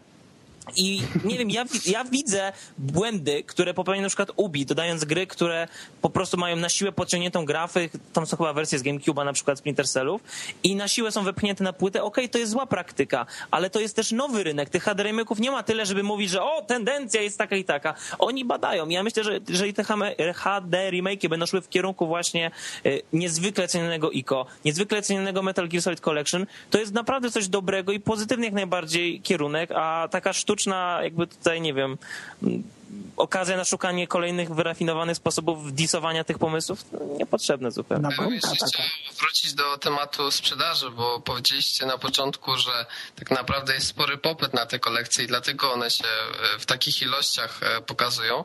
Natomiast e, jeśli się patrzy na sprzedaży, na, na ilości sprzedaży właśnie tych kolekcji HD, to najczęściej są to w przypadku tych najbardziej udanych kilkaset tysięcy sztuk, ale najczęściej to my mówimy o rzędu 200, 300, 400 tysięcy. Przy czym koszt zrobienia takiego, no nazwijmy to remake'u, jest naprawdę niewielki, dlatego im się to opłaca. E, Ale tak naprawdę jest to bezpieczna e, z punktu widzenia dewelopera inwestycja w znaną markę, żeby to wypuścić. I moim zdaniem tak naprawdę oni postarają się wydać wszystko, co tylko ma jakiś tam, gracze mają jakikolwiek sentyment do tych tytułów i co ma szansę na taką sprzedaż, żeby oni wyszli ponad kreskę. Natomiast ja bym bardziej zamiast gloryfikował takie działania, e, przyznał e, naprawdę duże uznanie do deweloperów, którzy biorą e, znaną markę i starają się zrobić z tym coś nowego. I nawet jeśli ta marka jakiś czas temu, e, jakiś czas się nie ukazywała. Przykład Deus Ex. Można było zrobić spokojnie remake Deus Exa, tak? Ale oni zaryzykowali i postanowili wziąć to, co najlepsze i stworzyć z tego nową grę, która w jakiś sposób już bardziej pasuje do, do obecnej generacji. Tak samo wspomniany przykład Castlevania, albo, no nie wiem, można jeszcze kilka takich tytułów znaleźć. Chodzi mi o to, że bierzemy znaną markę i robimy nową grę, która na, ma parę nawiązań do, do tych starych tytułów, ale też dodaje się coś nowego i to jest duży tytuł. Mhm. To ja może zakończę tym, e, czym chciałem, co chciałem już powiedzieć znacznie wcześniej. Zastanawia mnie, dlaczego tak dużą uwagę przywiązujecie, bo ja nie chcę, żeby to był temat, który znowu zaogni kolejną dyskusję.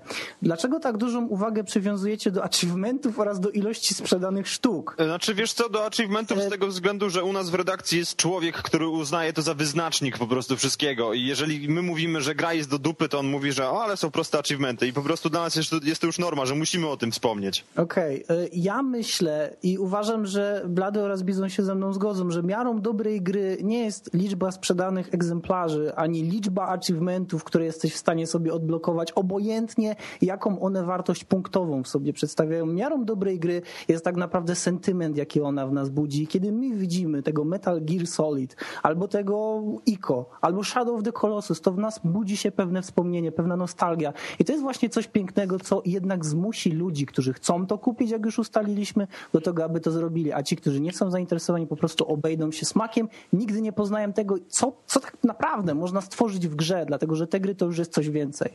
Ale mi tylko chodzi o to, że ktoś mógłby spróbować zrobić Team Ico 2, Shadow of Colossus 2, mógł spróbować wziąć to, co najlepsze i stworzyć z tego nową grę, ale ponieważ stwierdził, że można pychać na nostalgii i za śmieszne pieniądze zarobić łatwo kilkaset, e, kilkaset tysięcy e, dolarów, no to, to po prostu to robią i okej, można powiedzieć, że to jest fajne, ale z drugiej strony moim zdaniem to jest trochę pójście po, no nie chcę powiedzieć, że najmniejszy linii oporu, ale trochę pójście na łatwiznę. I dlatego nikt nie każe ci tego kupować. No, Dlatego nie zakończyć. kupiłem żadnej kolekcji HD do tej pory. Okej, kończmy temat kolekcji HD. Miało być. Prowadzący! Ale nie no, ja mówię, że to nikt tego nie składa, więc to nam nie zależy tak naprawdę, ale teraz...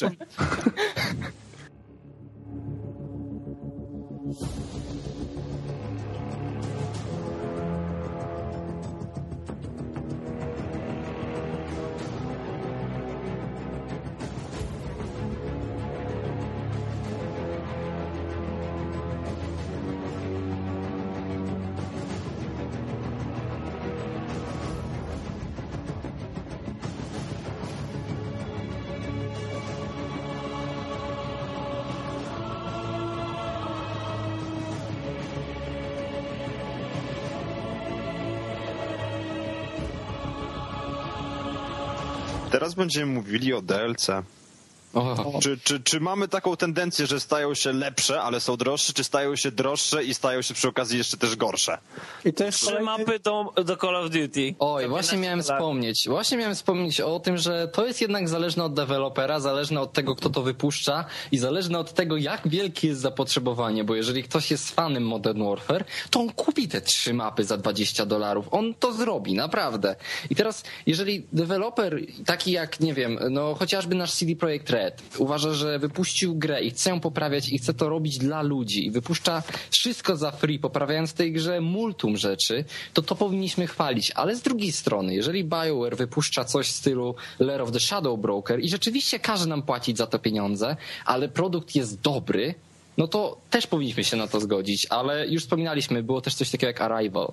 Więc tutaj DLC nawet od jednego dewelopera do tej jednej gry potrafią być diametralnie różne i potrafią kosztować też różnie, bo Blady, jesteś człowiekiem, który kupuje kostiumy za 5 dolarów. To prawda, ale to jest jakby... Ale teraz posłuchaj więcej. Ja nawet kupiłem ten interaktywny komiks do Mass Effecta. Tylko po to, żeby go mieć, ale to jest już kwe- kwestia bycia po prostu nie fanem, tylko fanatykiem. Why have you Ale- done this? Ale nie wiem, czy ktoś racjonalnie może podejść właśnie do tych kostiumów Batmana za parę tam dolarów. Nie wiem, jak ktoś może racjonalnie na to spojrzeć i powiedzieć, nie no, Rocksteady jest świetnym studiem, że pozwala się tak szmacić. Ej, No przepraszam jest- bardzo. Możesz mówić sobie co chcesz. Kostium Batman Begins jest absolutnie najlepszą skórką, jaka kiedykolwiek wystąpiła w grze wideo. I nie obchodzi mnie fakt, że Batman ma wciśnięty worek 15, ki- 15 kg po prostu ziemniaków w krocze, że to tak wygląda, bo ten kostium jest zajebisty. A On mogę gniecie. coś dodać? A, A czemu nie mógł być odblokowany po przejściu gry? Because you cannot do this. E, ja coś powiem. 15-kilogramowy, Boże, kilogramowy, 15-kilobajtowy patch na PC odblokowuje wszystkie te kostiumy. Tak, i podejrzewam, że jeżeli wejdziesz w rejestr i zmienisz dwie linijki, też Tak. to odblokujesz. Dokładnie, dokładnie tak. Nie na konsoli! Dobra, ale DLC. DLC to Jezu, nie się... tylko kobiety w róże, to jeszcze teraz mężczyźni, Boże. e, DLC to się bardzo dobrze wiąże z tym, co mówiliśmy wcześniej o Rage'u i co mówiliśmy wcześniej o Dragon Age'u, jak się pięknie rymuje, zresztą oprócz tego, że się łączy. E, DLC, moim zdaniem, e, tak jak kiedyś, DLC to był naprawdę ogromny dodatek, który rozbudowywał sekcję gier, czyli sekcję gry, o nowe możliwości, nowe, nową fabułę, często nową fabułę i bardzo, bardzo wiele elementów, które ingerowały bezpośrednio w silnik gry, zmieniając bardzo dużo rzeczy. Tak teraz DLC to są po prostu misje. E, Spójrzmy na mafię, o której kiedyś, Robercie, rozmawialiśmy między sobą. Ja sprawdziłem dokładnie, jak te DLC wyglądają i szczerze powiedziawszy złapałem się za głowę i chciałem zapłakać, jednak tego nie zrobiłem, bo faceci nie płaczą. Jak strasznie wygląda Mafia 2 w kontekście dodatków, które do niej wyszły, nic nie potrafi opisać na świecie, trzeba tego po prostu doznać. Okej, ale poczekaj, są też przypadki, kiedy takie DLC są udane i niedaleko od Mafii 2, powiedzmy, jeśli chodzi o osadzenie e, w kontekście historycznym, jest e, LA Noir. I LA Noir, chociaż można oczywiście powiedzieć, że to jest niby wycięte, to musiało być wcześniej wyprodukowane, ale powiedzmy, że przejście LA Noir e, bez tych dodatków nie powoduje jakiegoś uczucia, że faktycznie coś straciliśmy, ponieważ gra ma tak przemyślaną konstrukcję, że poszczególne sprawy, owszem, tam łączą się w jakiś konkretny wątek, ale nie wszystkie tak bardzo mocno, że jeśli nie przejdziemy, no to, to czegoś nam zabraknie potem. I dodatki do LA Noir mają taką fajną właściwość, że jeśli zakupimy ją, je przed rozpoczęciem głównego wątku, to one nam się dopisują w konkretny moment fabuły, w związku z czym nawet nie zauważamy, czy gramy w podstawową wersję, czy w DLC. I tak naprawdę muszę powiedzieć, że przy tych dodatkach bawiłem się świetnie i uważam, że to są jedne z najlepszych DLC, jakie, e, jakie w tym roku wyszły. To są najlepsze misje w grze w ogóle. pakiecie to było no najlepsze misje, dokładnie, zgadzam się. I w dodatku pakiet kosztował 800 punktów, tak, e, to jest chyba mm, 15 dolarów, jeśli się nie mylę, czy nawet 10, e, no już mniejsza o to, więc na, za naprawdę niewiele, mniej niż te przysłowiowe trzy mapy do Call of Duty, dostajemy cztery rozbudowane fabularnie dodatki, które na te kilka godzin starczają i e, nawet przewyższają e, jakość fabuły podstawowej gry. Czyli mniej więcej za tyle, ile kosztuje jedna gra na PC. Dang! Znaczy gra na PC. Teraz jak jestem teraz właśnie w tej sekundzie na Ultimie i dodaję do koszyka sobie Icon, the, Icon The Shadow Colossus HD Collection, które teraz staniało do 8 dych. E, Ile, ile tak, ci zapłacili za reklamę? Gdzie jest twój wielki worek pieniędzy? e, mam zniżkę na Ultimie. E, Jeszcze raz, jeszcze raz, bo nie dosłyszałem adres, proszę. www.ultima.pl E, Dziękujemy serdecznie. Hop Pieniądze Cola, lecą ho, uwielbiamy R20 w ogóle. Nie? pisze Jeżeli maila. chcecie nas sponsorować, jesteśmy naprawdę otwarci na wasz napój. Nie, ale cho- chodzi mi o to, że gry przedstawienia też bardzo powoli, ale drożeją zamiast tanieć. Ja pamiętam czasy, kiedy 69,99 to była ta cena wszystkich nowych gier od CD Projekt e, i te gry za 69,99 miały wtedy super grube instrukcje, poradniki, naklejki, Kolorowe koszulki. dodatek. A teraz... wejdź sobie na Steama i zobacz sobie, ile kosztują tam DLC. Proszę nic nie mówić o instrukcjach, naprawdę, bo to jest bardzo newralgiczny temat. Dla mnie szczytem było właśnie, jak się porówna Grand Prix 3, to była e, gra o Formule 1 na PC, która miała 274 strony książeczki, które wyjaśnia ci historię Formuły 1, opisywał wszystkie tory, jak każdy zakręt pokonać, a dzisiaj do takiego F1 mamy 2011, mamy tam e, 7 stron, z czego dwie pierwsze to jest ostrzeżenie o epilepsji, potem z tyłu jakieś tam kredyty, kto, jaki, jaki soundtrack, licencje i to jest wszystko, nie? Więc... No wiesz, możesz równie dobrze zamówić na oficjalnym EA Games Store. Możesz sobie zamówić Battlefielda, dostać paczkę, w której będzie karteczka, więc to A też... tak, widziałem to, ale paczka jest fantastyczna po prostu Tak, wtedy. may także- contain awesome. Tak, tak właśnie jest. A skoro już mówimy o rzeczach, które są awesome, to myślę, że warto byłoby teraz powiedzieć o naszej grze roku. Co, co sądzicie? Co mogłoby zostać grą roku? Co jest waszą grą roku na miłość boską? Okej, to, to skoro nikt się nie pali do odpowiedzi, to może ja zacznę od tego, że nie jestem specjalnie na czasie i z gier, które grałem w tym roku i które zaliczyłbym do tych dobrych, bardzo dobrych, wręcz najlepszych, Minecraft. to byłby to Portal drugi, który na początku tego roku zarządził i tak naprawdę e, no, wrażenie, mimo że przeminęło jakoś przez ten rok, bo, no, bo to było dość dawno i zdążyłem już zapomnieć o portalu, to kiedy przypomnę sobie pierwsze przejście, to bawiłem się naprawdę świetnie. No i teraz jeszcze nieukończone Arkham City, które zaskakuje mnie pozytywnie na wielu aspektach i chociaż wiem, że tutaj Blady będzie skakał i będzie mnie gryzł przy każdym razie, kiedy ja będę próbował chwalić, nie wiem, to, że mi się podoba, że jest ileś tam postaci, że jest Batman i ogólnie, bo to nie jest Batman Bladego, ale odejdźmy od tego. To jest naprawdę bardzo dobra gra, która na każdym elemencie, który powinien być gameplayowym, się sprawdza. Naprawdę ja nie mam nic do zarzucenia pod względem gameplayu, bo to jest dokładnie ta gra, na którą ja czekałem i to jest spełnienie tego, co, co oni nam obiecywali. I to jest tyle dla mnie. I ja Mogę się teraz- absolutnie muszę zgodzić, w związku z tym właśnie dla mnie właśnie Batman Arkham City jest grą tego roku i tutaj nie chcę powiedzieć żadnego ale, ponieważ jest to absolutnie najlepsze, w co grałem w tym roku, mo- może poza Gran Turismo 5, ale to jest zeszłoroczne, więc nie ma co o tym gadać. No to ja a propos właśnie tego, co Bizon mówił, jak bardzo psioczy na Batmany, to może podejdę za nim odpowiem, co jest moją grą roku, powiem, co mnie bardzo zasmuciło, to jest po pierwsze właśnie fakt, że e, Uncharted nie siadło, mimo że jeszcze w nie, nie grałem, to po, to, po prostu nie, nie ma tego, tych emocji związanych z tą serią. umf.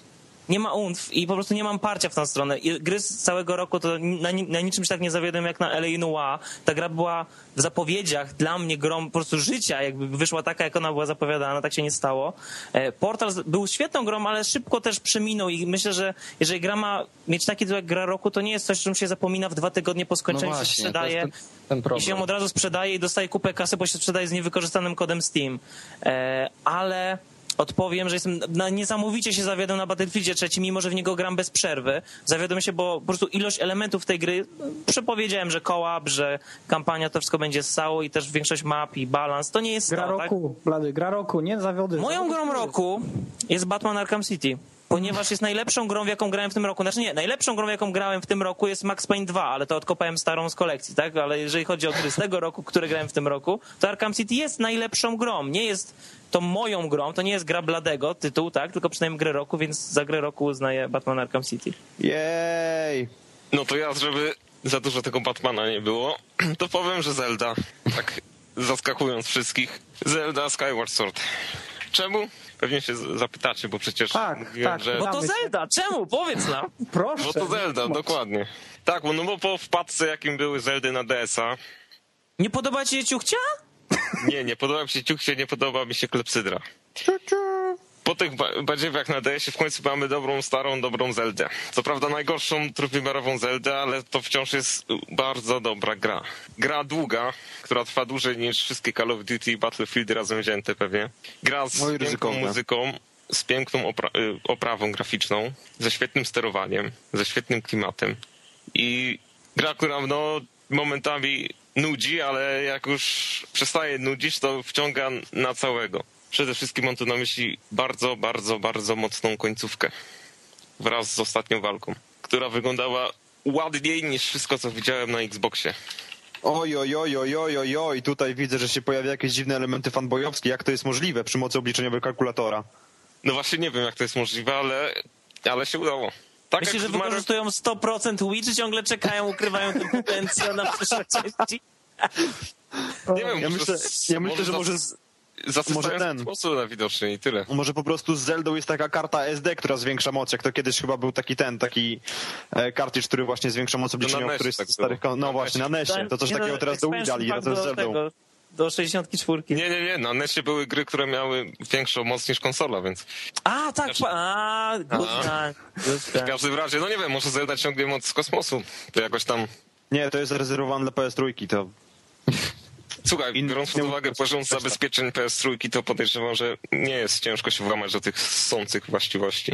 Dobrze, Piotrku, a jaka jest twoja gra roku? Przecież ja już powiedziałem. Co Piotr już powiedział, Robert teraz. Tak, no więc wymieniliście Batmana, wymieniliście Zeldę, wymieniliście Portala 2, ja mam grę, która Deus Ex. w kontekście nie padła, tak, czyli Deus Ex. E, Dlaczego Deus Ex? Dlatego, że e, to jest gra, która klimatem odróżnia się od wszystkiego, co było w tym roku na rynku.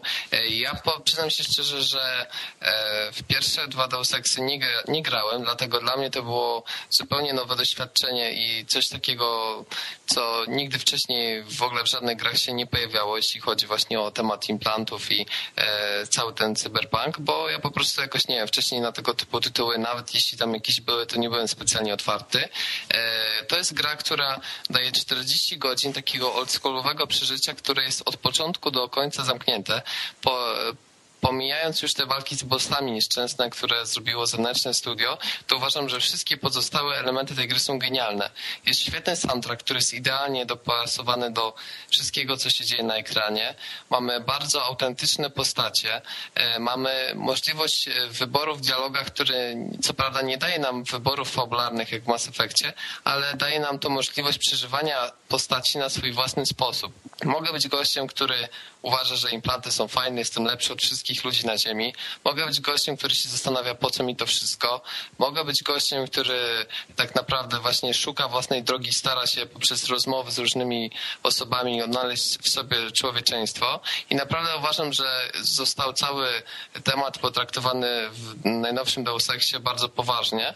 E, można co prawda trochę tam narzekać na zakończenie, że, że tak naprawdę to jest bardzo prosty wybór poprzez wciśnięcie przycisku, natomiast samo uważam, że zakończenie również e, e, daje e, sporo satysfakcji i to, że jest możliwość wyboru, to, to również jest zdecydowanie na plus, dlatego dla mnie Deus Ex to naprawdę gra roku i zasługuje na to. Dobra, ja jeszcze tylko, tylko w kontekście Deus Exa powiem, że to jest gra z kolei, którą ja znienawidziłem, ponieważ dostałem ją na Gamescomie, ale w niemieckiej wersji językowej i to jest dla mnie kompletne skreślenie. Nie, to, to, to chyba jesteśmy wszyscy w stanie zrozumieć, tak? Boże, tak się cieszyłem przed premierą, mi ją dali, myślę sobie wrócę do domu, zagram, odpalam niemiecki. Are you fucking kidding me? Przykre Także doświadczenie. bardzo, bardzo.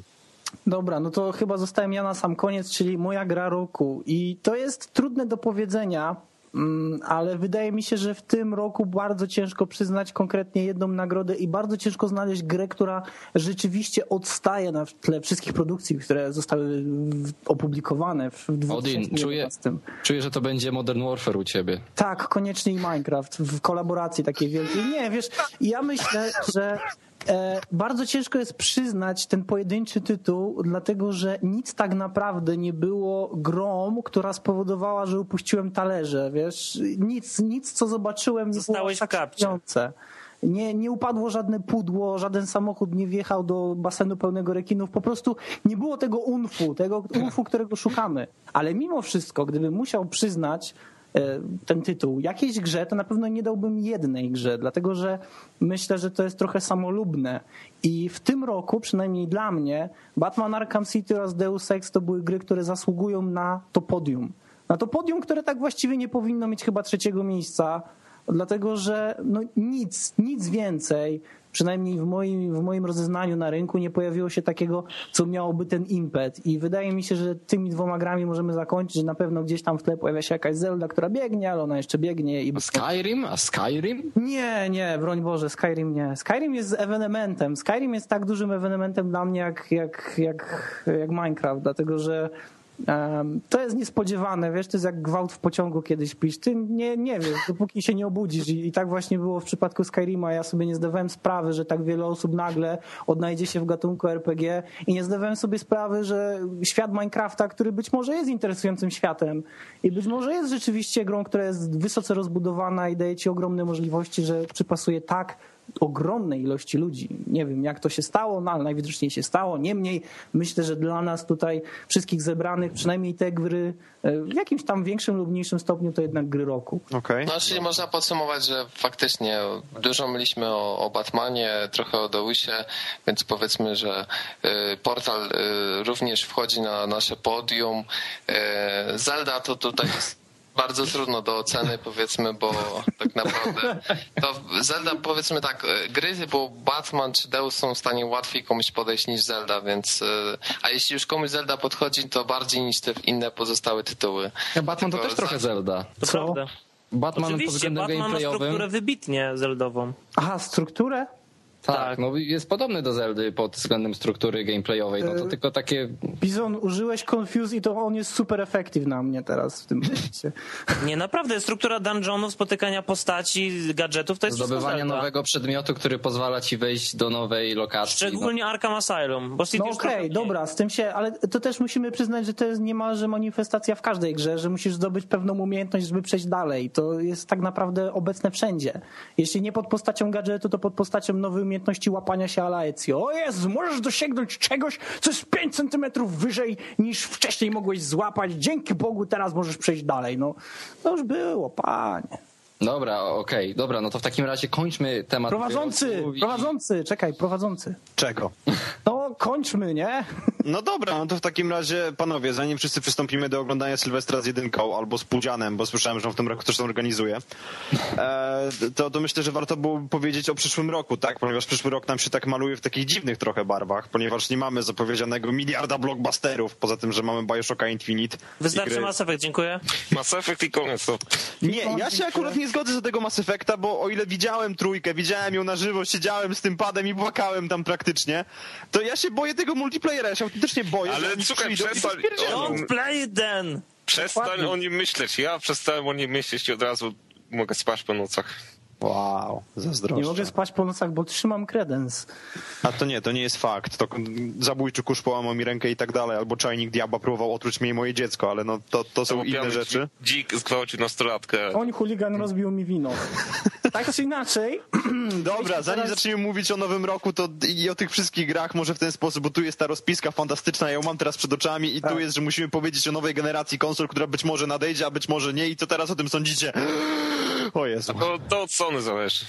E, Prezentacja nowych konsol nie odbędzie się raczej na E3 tego roku, ani na żadnej imprezie. Ja myślę, że będą jakieś zapowiedzi, ale prócz Wii U w tym roku nie zobaczymy, znaczy w tym roku, w nadchodzącym roku nie zobaczymy nic nowego, bo jest na to jednak jeszcze chyba za wcześnie i jeżeli oni by już w tym roku zaczęli zapowiadać nowe konsole, to wtedy te starsze konsole nagle przesta- znaczy zaczęłyby się chyba gorzej sprzedawać, bo w ten Ale sposób ktoś to by miał działało. kupić, to myślę, że już powoli się rynek nasyca i o ile jeszcze ten rok można powiedzieć, że faktycznie sprzedaż jest niezła, to w przyszłym roku to- moim zdaniem się nasyci rynek i faktycznie ja obstawiam, że jednak zapowiedź nowego Xboxa będzie, z tym, że premiera nastąpi 2013 roku. 2013. PlayStation 2. PlayStation 2 się sprzedawało Dokładnie. najmocniej, kiedy trójkę ogłoszono. tak, przecież jeszcze na początku Były tego miesiące, roku... kiedy PlayStation 2 się lepiej sprzedawało od PlayStation 3, więc... No tak, Bardzo bo cena długi czas. I dociera się na nowe rynki, prawda? I właśnie To jest- dlatego, jakby ogłosili teraz, że słuchajcie, PlayStation 4 jest w drodze, to wszyscy, o, trzeba nadrabiać wszystkie Blu-raye. Może wprowadzą wsteczną kompatybilność? Nie! No właśnie. Nie, ja myślę, że jeśli doczekamy się jakiejkolwiek wzmianki w przyszłym roku, jakichś konsolach, które się zbliżają, to będą wzmianki bardzo niepewne, bo mimo wszystko jest jeszcze wiele tytułów, które ma się pojawić, jest wiele tytułów, które wyjdą na tą generację konsol. E, teraz już nie będziemy mogli mówić nową, nową generację, teraz już nie będziemy, musieli, nie będziemy mogli utożsamiać nowej generacji z PlayStation 3, ani z Xboxem 360, bo wyjdzie PlayStation 4, które najprawdopodobniej będzie miało czwórkę ładnie wkomponowaną w literkę P, bo przynajmniej takie były koncept arty, które widziałem. Albo wyjdzie Xbox i teraz bardzo ciekawi mnie, jaka będzie nazwa Xboxa. Xbox, 1080. ale to jest tak, wiesz, to jest... XX Xbox. I co, i darmowa subskrypcja na pornostrony, tak? Przy okazji razem z Goldem. Nie, do każdego egzemplarza film z Vin Dieslem gratis. Nie. No dokładnie. Też bardzo ciekawi mnie kształt, dlatego że wszyscy wiemy, jak to jest zwykle na tym rynku. Mamy konsole, które pojawiają się i tak z, zwyczajnie, tak najczęściej, do tego, co się przyzwyczailiśmy, to są takie grube kloce, które później doczekują się wersji Slim. Slimu. Chlebaki. Patrzmy na PlayStation przepraszam, 3, przepraszam najczarniejszy bardzo. chlebak świata. 60 jest moim zdaniem najpiękniejszą konsolą, jaka kiedykolwiek powstała. I nie obchodzi mnie, że były obrazki, gdzie Ken Kutaragi piekł sobie rybę w środku i tak dalej.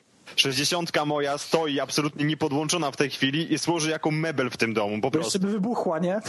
Bo jest tak wielka, że służy jako mebel, naprawdę. To Znaczy, jest wiesz, no, jako, oddzielny jako, mebel. stolik, jako stolik do kawy, oczywiście, czasami, tak. To ty można- dziwnie pijesz, przecież ona jest wypukła z góry, to jak ty stawiasz Ale kawę? to No, kwestia jeżeli szklanek z Ikei. Nie, nie, nie. Kwestia jest taka, że jeżeli postawisz ją na sztorc, to wtedy masz taką powierzchnię, taki blat jest, że możesz spokojnie tam już mięso rozbijać, więc to... No i w ogóle tam tłuc, ziemniaki, nie, na tym, nie, i kotlety. Tak, w ogóle. tak. Ciasto można robić wszystko. Nie, ja myślę, że nowa generacja będzie najnudniejszą z generacji, ponieważ uderzyliśmy w taki moment, w którym Nintendo się skapnęło, że trzeba coś zrobić i zrobiło ten tablet, a ja myślę, że e, w Xboxie Kinect, Kinect lub jego pochodny będzie podstawą i nie myślę, żeby Move był podstawą nowego PlayStation, czy jakikolwiek system ruchowy, bo e, PlayStation chyba najmocniej ucierpiało ze wszystkich w tej wojnie ruchowej, ponieważ on Move się w ogóle nie mówi. Największa zaleta Move to jest to, że kiedy wyciągasz po trzech miesiącach ten kontroler, on dalej działa, nie? Ale nie, Nie, tak ma nie wokół niego kontrowersji, chyba to jest jego główna zaleta, że tak jak... Tak, to, to On nie bez jest echa, bo o Kinekcie, jaki on by gówniany Tak. nie był, to jednak wychodzą te wszystkie, wiesz, Kinect Fruit Ninja, Katto. Katto.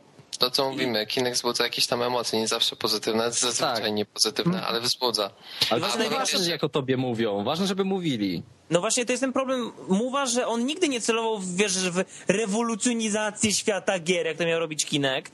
Yy, tylko on po prostu miał być kontrolerem. I chyba dlatego pojawił się, zniknął. I mimo, że był najlepszym z tych dostępnych kontrolerów ruchowych, tak po prostu przemknął. Poza tym jest kopią rozwiązania Nintendo i to też w jakiś sposób jednak... Nie jest kopią, bo jest Jak może być czarny, a Wii było rozwiązanie Nintendo, białe. jak działa? I idealnie weszliście na teraz na temat, który ja chciałem rozpocząć, czyli prawa patentowe. Wszyscy zdajemy sobie sprawę teraz, jakie jest parcie i presja na pęcherz, jeśli chodzi o walkę o patenty. To jest Ja nasze. Nie, to my to wymyśliliśmy. Nie, kurde, ja przepraszam, ja myślałem, że razem ze śmiercią Steve'a Jobsa ten temat odejdzie, bo naprawdę... Nie, nie, on nie odejdzie, on tylko i wyłącznie się rozpocznie. I to jest jego wiel... to jest, to- jest.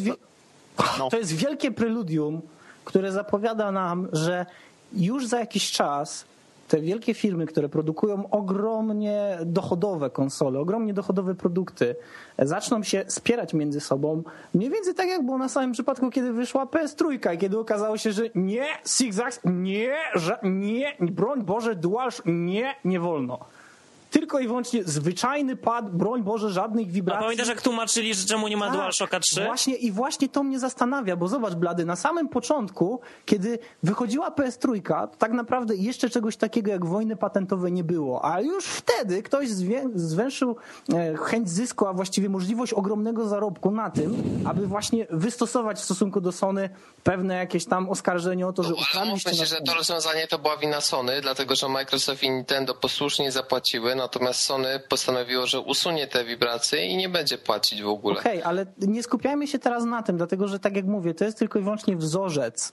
I teraz spójrzmy, jak będzie wyglądał rok 2012 albo 2013, no bo przecież powiedzieliśmy, że prawdopodobnie w 2012 roku nie wyjdzie żadna nowa konsola. Czarno-białe gry, kolor opatentowany, sorry, nie dziś. Dokładnie. To jest, to jest przerażające. Ten rynek gier się zmienia i on się zmienia szybciej niż jesteśmy w stanie to komentować. Ja chciałem powiedzieć, że to, to nie jest preludium do jakiejś dużej wojny, tylko to jest preludium do gigantycznego zawracania dupy, bo jeżeli w tej chwili ja czytam o tym, że Apple stwierdziło, że o, oni mają patent na przesuwanie obrazków pokazu slajd, w pokazie slajdów na platformie mobilnej, no niech się w dupę pocałują za przeproszeniem i po prostu jakoś dogadają o tym wszystkim, nie a nie... na urzędu patentowego w Stanach, który tak kretyńskie po prostu patenty przyznaje.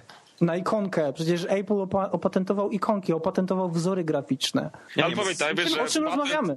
patent przyznany w Stanach nie musi obowiązywać w Europie, bo to wszystko zależy od europejskich sądów, więc Apple może krzyczeć. Ale dobra, nie skupiajmy się teraz na Apple'u, zanim przejdziemy właśnie na... Jest coś takiego jak międzynarodowe prawo patentowe, ale nieważne. No, Ale to i tak, słuchaj, międzynarodowe prawo nie ma żadnego wpływu na państwo. Państwo jest Prawda. suwerennym, chociaż nie, Polska nie jest suwerenna, przepraszam. Polska jest Tak, w biedna końcu i oddajemy udziela, pokłon Watykanowi, masz rację, no. Polska jest biedna i udziela pożyczki kraj, krajom Unii Europejskiej, żeby je ratować, dlatego że sama ma mnóstwo pieniędzy. E, tak czy Oczywiście. inaczej, wydaje mi się, że z biegiem czasu, y, jeśli będą pojawiały się jakieś innowacje, to ja myślę, że możemy spodziewać się tak naprawdę wszystkiego, dlatego że tak jak Kinect był wielkim zaskoczeniem dla mnie, zaskoczeniem, w które my w ekipie DualShock w ogóle nie wierzyliśmy i z Jak bardzo w to może stać, nie? Dokładnie, nie dowierzaliśmy w to. The Red One. Sprawdzić, dokładnie. The Red One, czyli pierwsze gry, które wychodziły na Kinecta, które w ogóle nie działały. Więc jeśli przyjdzie taki moment, przyjdzie taka chwila kiedyś, że, e, że wyjdzie ta PS3 albo, wy, Boże, czwórka, przepraszam, i wyjdzie ten Xbox milion 1080. XXX Xbox. Dokładnie. To, Xbox Revengeance. to myślę, że będziemy mogli się spodziewać naprawdę no, niemalże wszystkiego, ale boję się trochę o te wojny patentowe, bo myślę, że one jednak będą, będą brały górę nad tym wszystkim i tak jak Apple oraz Samsung po raz pierwszy przedstawił nam e, to, jak może wyglądać wojna, tak myślę Microsoft oraz Sony, no oni mają jaja, oni pewnie to zrobią. A ja mam jeszcze jedno pytanie, bo mówimy właśnie o e, różnych konsolach stacjonarnych, a jak myślicie, na ile rynek jest w stanie zawodnąć cloud gaming i online, w który powoli zaczyna e, coraz bardziej sobie poczynać, ponieważ teraz pojawił się również na platformach mobilnych, na tablety e, i wygląda na to, że ma jakieś tam szanse na rozwój i myślicie, że on będzie w stanie zagrozić konsolom następnej generacji, że się Nie. przyszykuje jakoś? Jeszcze nie. Internet światowy nie jest na to gotowy. Wiesz, nie tyle internet, co ja myślę, że kultura graczy jest zupełnie inna, że my nie, my inaczej myślimy o grach jeszcze. Jak Jako o możesz tym- krzyczeć na, na, w tym, na tablecie gdzieś w autobusie, głupi tam zjedz moje jaja, wiesz! I standardy, które zresztą no, przyzwyczaiły nas do, do tego wszystkiego z Xboxa oraz z tych, tych headsetów, które tam są nadużywane i na których Microsoft co, co miesiąc tam zdobywa kilka milionów dolarów, produkując je non-stop i bez przerwy. No tak, bo one lubią się psuć najczęściej. No jak są rozrywane... Tak, jak rzucają te dzieci. Nie, ja myślę, że e, też wchodzimy tutaj na grząski, na grząski temat, dlatego że cloud gaming jest e, no, stwierdzeniem, które jest nadużywane. Ja wątpię, żeby istniało coś takiego jak rzeczywisty cloud gaming, to jest tylko i wyłącznie hasło marketingowe. E, Tak czy inaczej, tablety i najprawdopodobniej też e, telefony będą miały coraz większy, coraz większy procent na rynku, jeśli chodzi o sprzedaż, dlatego że, no cóż, e, spójrzmy na to w ten sposób. Teraz wychodzą telefony, które mają 2 GHz procesory i są dwurdzeniowe. Ja Za jakiś czas jednym gram. Za, za jakiś czas wyjdą telefony, które będą miały cztery rdzenie, tak jak PS Vita, a być może i nawet więcej. No właśnie, i w ten sposób pięknie przyszedłłeś płynnie do tematu. O tym mówię. Mówić dokładnie, czy konsole przenośne umrą na korzyść tabletów i smartfonów? To jest No właśnie, właśnie, właśnie to mówiłem, że wydaje mi się, że będą miały coraz większy procent na rynku, ale na pewno tak się nie stanie. To już powiedzieliśmy, kultura grania jest inna zupełnie i, i tak długo jak będzie istniała konsola, przed którą będziesz mógł usiąść, zgarnąć kumpli i na 50-calowym czy tam milion calowym na projektorze. Teraz tak, mówimy o graniu Ale pytanie zadał inne właśnie Robert. Słuchaj, nie skup się. Bo to nie chodzi o to, czy umrą konsole, tylko czy konsole przenośne umrą. Czyli jaki jest sens noszenia Wity, która mi te gałki A. wciska w do, kiedy Dokładnie. mogę mieć tę grę na czterodzeniowym telefonie, z którego jeszcze mogę dzwonić. Ale jeszcze inaczej. Ja nie wiem, czy się wszyscy teraz. pamiętają Engage. Ale właśnie zastanówmy się nad tym, jak, jaka jest teraz konsola przenośna, bo PS Vita to już nie jest tylko konsola do gier, do której wsadzasz grę, tak jak to było na Game Boyu czy na Advance. Wsadzasz grę i idziesz sobie, masz konsolę. Tak naprawdę każda konsola teraz już nie jest tylko do gier, tylko jest Centrum centrum, multimedialne. Tak, Tak, centrum tylko że e, mimo wszystko, po pierwsze, to co ma koszmarne uważam PS Vita, to e, sposób zaprojektowania systemu i poruszania się po tych menu. Okej, nie Bateria. miałem jeszcze, jeszcze nie miałem. No bateria też oddzielne, ale wyobraźcie sobie, że wszyscy, na pewno założę się, że Sony nie będzie wypuszczać tak często update'y do swojej przeglądarki, żeby była zgodna ze standardami, jak zrobią to producenci telefonów. Poza tym właśnie, smartfona masz zawsze, Jeśli już go masz, to masz go zawsze, zawsze przy sobie. A PlayStation Vita, no to jest jednak urządzenie, które okej, okay, bierzesz nie dlatego, że sobie przejrzysz internet, bo to możesz zrobić na swoim telefonie, tylko bierzesz dlatego, żeby po prostu pograć. I wydaje mi się, że gdyby było, no okej, okay, takie koncepty jak Xperia Play to są raczej nieudane eksperymenty, mhm. ale spokojnie gry takie jak GTA 3, które się w tej chwili pokazało na tablety i na telefony, pokazuje, mhm. że nawet y, sterowanie tych gier konsolowych na ekranie dotykowym sensownie zaprojektowanie y, również może być przyjemne i odpowiednio zaprojektowane gry mogą spowodować, że tak naprawdę będziemy e, woleli pograć na tych smartfonach. I jeszcze tylko ostatni argument mój jest taki, że gry, które są na telefony, one są przystosowane do takiego szybkiego wskoczenia do gry i szybkiego wyjścia. A na mhm. PlayStation Vita w Uncharted e, Złota Otchłań mamy przez Nie 10 godzin tego tytułu po polsku, błagam cię. Złota Otchłań. E, mamy dwie godziny cutscenek przez 10 godzin gry. To wyobraźcie okay. sobie, że tak, odpalasz grę, odpalasz system, 10 godzin, się uruchamia. 3 ładowania baterii w międzyczasie, tak? Żeby przejść Powiedziałbym, no, że nawet więcej. A musisz obejrzeć intro gry, musisz odpalić swojego save'a, musisz się znowu załadować ten save, oglądasz sobie jakąś kascenkę, no Robercie, i w sumie, o dobra, ja już muszę kończyć, bo jestem w kolejce u lekarza i muszę Robercie, iść wybacz, że ci przerwę, ale właśnie dlatego urządzenia przenośne są często wyposażone w coś takiego, co się nazywa sleep. Ja wiem, że to zużywa jakieś tam ułamki energii, ale no to jest warte, warte zastosowania naprawdę. Ja na PSP praktykuję to cały czas, że po prostu przełączam tryb uśpienia konsolę i nie mam problemu z uruchamianiem. Jak mrugasz, wyłączasz, nie, żeby oszczędzać baterię. Ty Piotrku to pięknie powiedziałeś. Taka, taka funkcja, która się nazywa sleep. I ty tak no. patrzysz na tą konsolę, podnosisz do nią rękę i mówisz sleep. I ona yes. Yes. Na Xbox to się tak mówi, ale to już inna sprawa. Znaczy, może Xbox nie... shut down! yes. Shut down now. Nanomachines. E, ten, ja myślę, że w sumie mm, jeśli będziemy iść w tym kierunku, że gry będą rozwijały się właśnie w ten sposób, aby stawały się coraz mniej portable na urządzenia, które są portable, czyli gry, które będą wymagały jeszcze więcej czasu od ciebie, jeszcze więcej uwagi, i jeszcze więcej e, tak jakby przestrzeni do, do grania, dlatego że umówmy się, że bardzo ciężko jest grać jednak w, w Uncharted, powiedzmy, kiedy ono wyjdzie, e, w autobusie z podkulonymi nogami, obijając się o innych ludzi. To jednak wymaga skupienia, jednak wymaga tak, piękny cytat.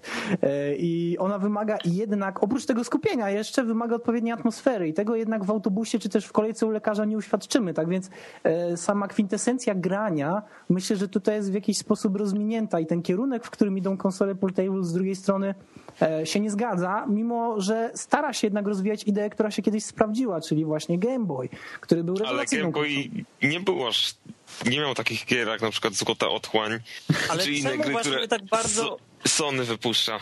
Ale czemu my nie rozumiemy tego, czym powinny być portable gaming? Bo jak patrzę na te niektóre gry właśnie na Vita czy DS-a, to ja się pytam, why you no big console? Bo po prostu to nie są gry duże, to są po prostu gry ogromne, które ktoś koniecznie chce ścisnąć na małym ekranie, żeby wydoić pieniądze z ludzi. Mhm. E, jakby jest powód, dla którego e, Pokémony wyszły na Game Boya, tak? Bo to była właśnie gra stworzona z myślą o takim inszym stylu grania, o innym w ogóle otoczeniu, o, o czym mówił właśnie Audi. No, gra, gdzie w każdym dialogu musisz nacisnąć A, żeby mieć kolejną linijkę, bo może akurat się o kogoś obijasz właśnie w przedziale PKP, albo musisz go przepuścić, bo siedzisz na korytarzu. Więc jeżeli mamy te zwykłe duże gry, które i tak się gra później siedząc w swoim dużym pokoju oparto o stół, what's the mhm. point? Po prostu... No Ale tu, tak, tu jest masz... inny problem, gdzie, gra, gdzie ludzie grają na przenośnych konsolach. Ta większość i tak gra na kanapie czy na kiblu. Tak. Ale nawet tak, jeśli, to jeżeli tak, by chcieli zabrać tą konsolę przenośną, to oni powinni mieć gry przynośnie, to powinien być inny w ogóle, inna filozofia projektowania takich gry. Akumulator na plecach powinni mieć do Dokładnie, alternator, żebyś chodząc ładował konsolę, bo to nie da Ale właśnie tu dochodzicie do tego, do pułapki, w której znajduje się moim zdaniem PlayStation Vita, bo może sprzedawać tak, gry, które będą kopią z dużych konsol i cena tych gier to jest 180 zł, czyli taka sama jak w przypadku dużych konsol, a może mieć gry takie, które są powiedzmy ala Escape Plan, tak, dopasowane zaawansowane, jakoś takie typu arcade, które faktycznie się czymś wyróżniają, czego nie ma na, e, na Ale to, to chyba będzie na Wicie.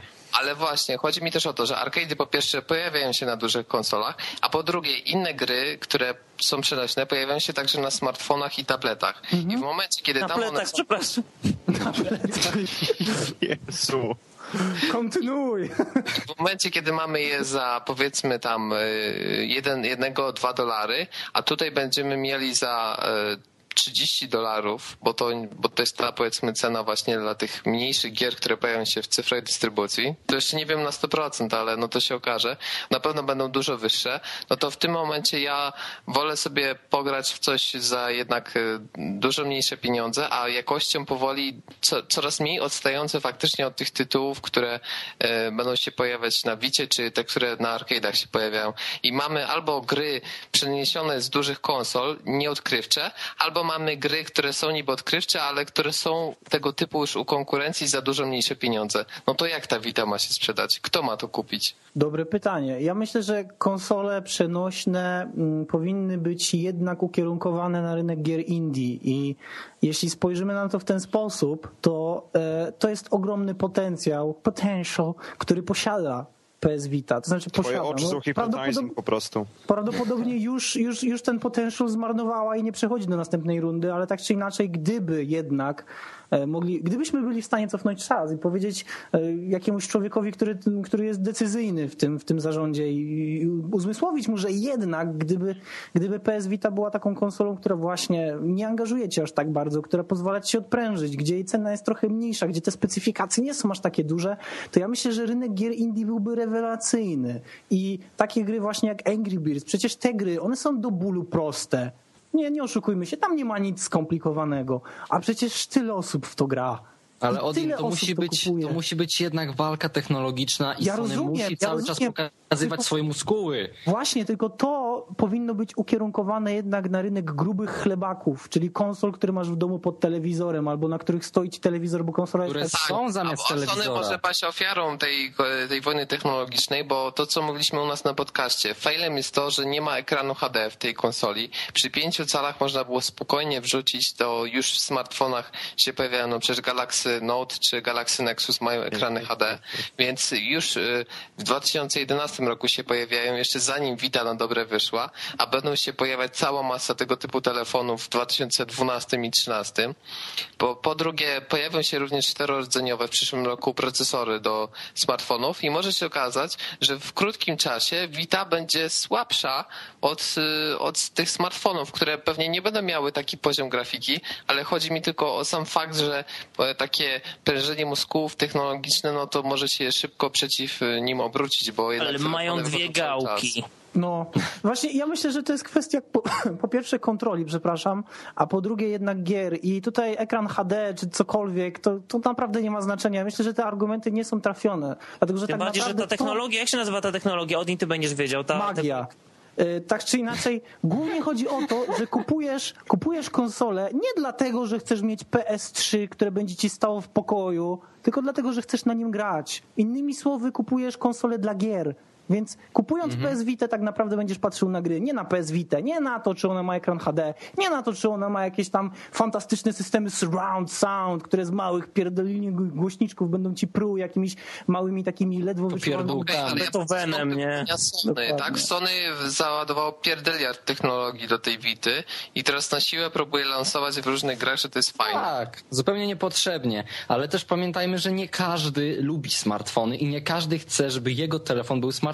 Ja na Przykład przykład Bizon. Bizon miałem, miałem. Izo ma teraz ten sam telefon co ja, czyli high five dla ludzi z telefonami wodoodpornymi. Tak?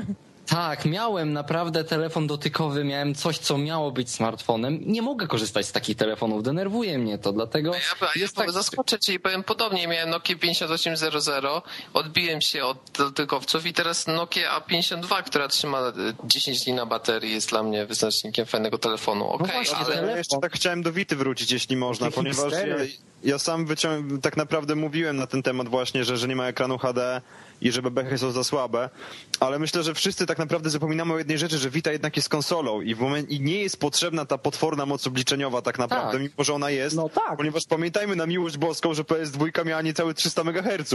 Czy nawet momencie- nie. Ale jak ona je wykorzystywała? Właśnie o to chodzi. Mm. I kwestia jest taka, że ja mogę mieć tak naprawdę 3,4 GHz w telefonie, tak?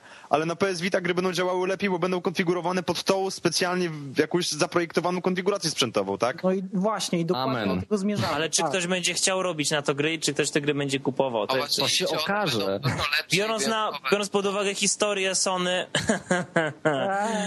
No właśnie, pierwsze lata Sony chyba wszyscy wiedzą, jak zawsze wyglądają. Ridge Racer musi być, nie? It's got Ridge Racer. No, Ridge Racer, remember that? dokładnie. Ale będzie złota otchłań, więc może ktoś kupi. Nie, mi się Ale to brzmi naprawdę... Jakby była brązowa otchłań, to może by ktoś kupił. Ale to równie dobrze, to równie dobrze mógłbyś grę nazwać Uncharted Umrą. I to by było, to by było lepsze niż Złota Otchłań. wszystko byłoby lepsze niż złota otchłań. Dobrze, kończmy ten temat może już przenośnych I prowadzący powinien teraz. I tak, i prowadzący teraz powinien nas przenieść w bardzo taki płynny i niezauważalny sposób do ostatniej kategorii tego podcastu, innymi słowy najbardziej oczekiwanej gry. Czekajcie, czekajcie, ja to tak 2012. zrobię, że nikt tego nie zauważy. E, więc mówiliśmy o grach na konsolę przenośną, bo jak wiemy o konsoli stanowią gry i teraz zbliża się nowy rok, więc nowe gry i na co czekacie? Jezu, jaki zajebiście wyszło. Tak jak to, nie? Że jak państwo pewnie lubią drób, jak drób to pewnie kaczka z jabłkami, no a jak kaczka z jabłkami, no to może gruszka, więc to pani Magdalena Gruszyńska, nie? O, właśnie w ten sposób przeszliśmy do gier właśnie na przyszły rok, które What happened? No one noticed. Dobra, Bizon zacznie. E, bardzo trywialne byłoby, gdybym powiedział, że czekam na Mass Effecta trzeciego, bo wszyscy to, wszyscy to wiedzą, bo znaczy ogólnie przynajmniej jeżeli chodzi o nasz podcast, to wszyscy będą wiedzieć, że Mass Effect trzeci jest wyczekiwany i niezależnie nawet mimo, że Odin mówi, że jego już nie fascynuje Mass Effect 3, to on pewnie i tak na niego czeka i tak będzie chciał Oczywiście. to sprawdzić, ale jest jedna gra, której ja wyczekuję i wyczekuję już od chyba dwóch lat i mam Jest nadzieję, że i mam nadzieję, że chociażby pojawią się jakieś nowe informacje, nowe screenshoty, cokolwiek. Jest to Last Guardian, który w tym roku był zupełnie pominięty. Przepraszam, ja, ja przepraszam, że tak się wpierdzieli w człowiek tematu, ale czy mówisz o tej grze, której producent ostatnio zrezygnował? On Nie tyle zrezygnował, zrezygnował, z bycia co odszedł ze studia i działa jako freelancer. Tak, on, bardzo rozumiem, na jakiej to zasadzie działa, ale okej. On odszedł, ale ten projekt jeszcze wydaje mi się, że dokończy, jeżeli Tak. już go zaczął. No bo to jest chyba normalne, że on jest przywiązany jakimś kontraktem z Sony też. Ale skoro Ja myślę, jeszcze... że każdy jest przywiązany do Zony w taki czy inny sposób, tylko że nawet o tym nie wie. No właśnie, jeżeli The Last Guardian nadal mamy zapewnienia, że powstaje, ja wierzę w to, że on powstaje, to w przyszłym roku chcę zobaczyć cokolwiek z niego, ale ta gra, Proszę, magiczna gra, która na pewno będzie wspaniała, bo po Team Ico nie spodziewam się nic innego, dla mnie to Bizon. może być kandydat do gry roku. A co jeśli oddadzą to Platinum Gates, żeby to naprawili? To będziemy tym wielkim gryfem podbijać świat i inne planety. Tak, będziesz miał miecz, będziesz nim mógł, mógł robić hot I najlepiej jeszcze, jeśli gryfa odzieją w jakiś lateks, to już w ogóle Japończycy będą w niebo wzięci. Ale ja, ja po Last prostu... Guardian, Gryfendens. Ale, ale ja czekam na to, aż, aż Kojima się pojawi i, i wiesz, będzie taki duży baner. Naprawiliśmy! There I fixed it. Ale wiecie, jaką krzywdę mi robicie tak mówiąc? Przestańcie, przestańcie. Ojej. To Ojej. może ja, tak, tak, ale ja, ja czekałem na Last Guardian, ale przestałem, bo widzę, że nikt w Sony nie traktuje tej gry już poważnie. y, Ale, ale ona powstaje, ale nikt też nie traktował poważnie Duke. Nukem też powstawał, look did. powstała. ale I przecież oni- na widzie ich zapytali, co, o, co z Last Guardian? Czym? Nie. Tak jak wszyscy pytali, co z Risingiem, co z Risingiem? No to mamy Revengeance i No. świetnie. Chcecie, A macie. swoją drogą, wiecie, że jest naprawdę takie słowo jak Revengeance? Co oznacza? To jest prawdziwe słowo. Aha, I, a co i to jest prze, od zemsta, przezemsta? Prze... No to jest właśnie zemsta ukierunkowana taką mm, wyjątkowo, to jest taka w... dawką dekadencji. Jakby to wytłumaczyć, bo to jest już nieużywane, to już wyszło z użycia, ale istnieje tak, takie jest, słowo w języku. jest, jest, To jest zemsta, i to zemsta- jest super zemsta. To jest super zemsta, taka podbudowana działaniem w stanie takiego wyjątkowego pobudzenia i taka na ciepło, na szybkiego i tak dalej. Ale zobaczcie, zobaczcie, jakie to jest kreatywne, ponieważ Japończycy pewnie nie są świadomi. Oni myślą, że stworzyli nowe słowo, że pobawili się tutaj o blending i tak dalej, a to się okazuje, że to już było. I może tak będzie samo, tak samo będzie z tą grą, że to I będzie po prostu coś, co już było. Potem powiedzą Kojima, geniusz. No. To ja powiem, ja powiem o swojej grze, właściwie o grach i tutaj ukradnę na pewno bardzo wiele, ale boję się, że za chwilę mi zabierzecie. Po Boże, to ile Hitman, tytułów? Po pierwsze Hitman, dlatego że chcę wiedzieć, co z tego wyjdzie. Jestem, jestem zaniepokojony, a jednocześnie się cieszę. I nie wiem, jak długo ten stan się utrzyma i nie wiem, która strona weźmie górę. Chciałbym nadal się cieszyć i nie chciałbym, aby ten stan zaniepokojenia wzrastał. Wolałbym, aby, aby Hitman Absolution okazał się grą, na którą wszyscy czekamy.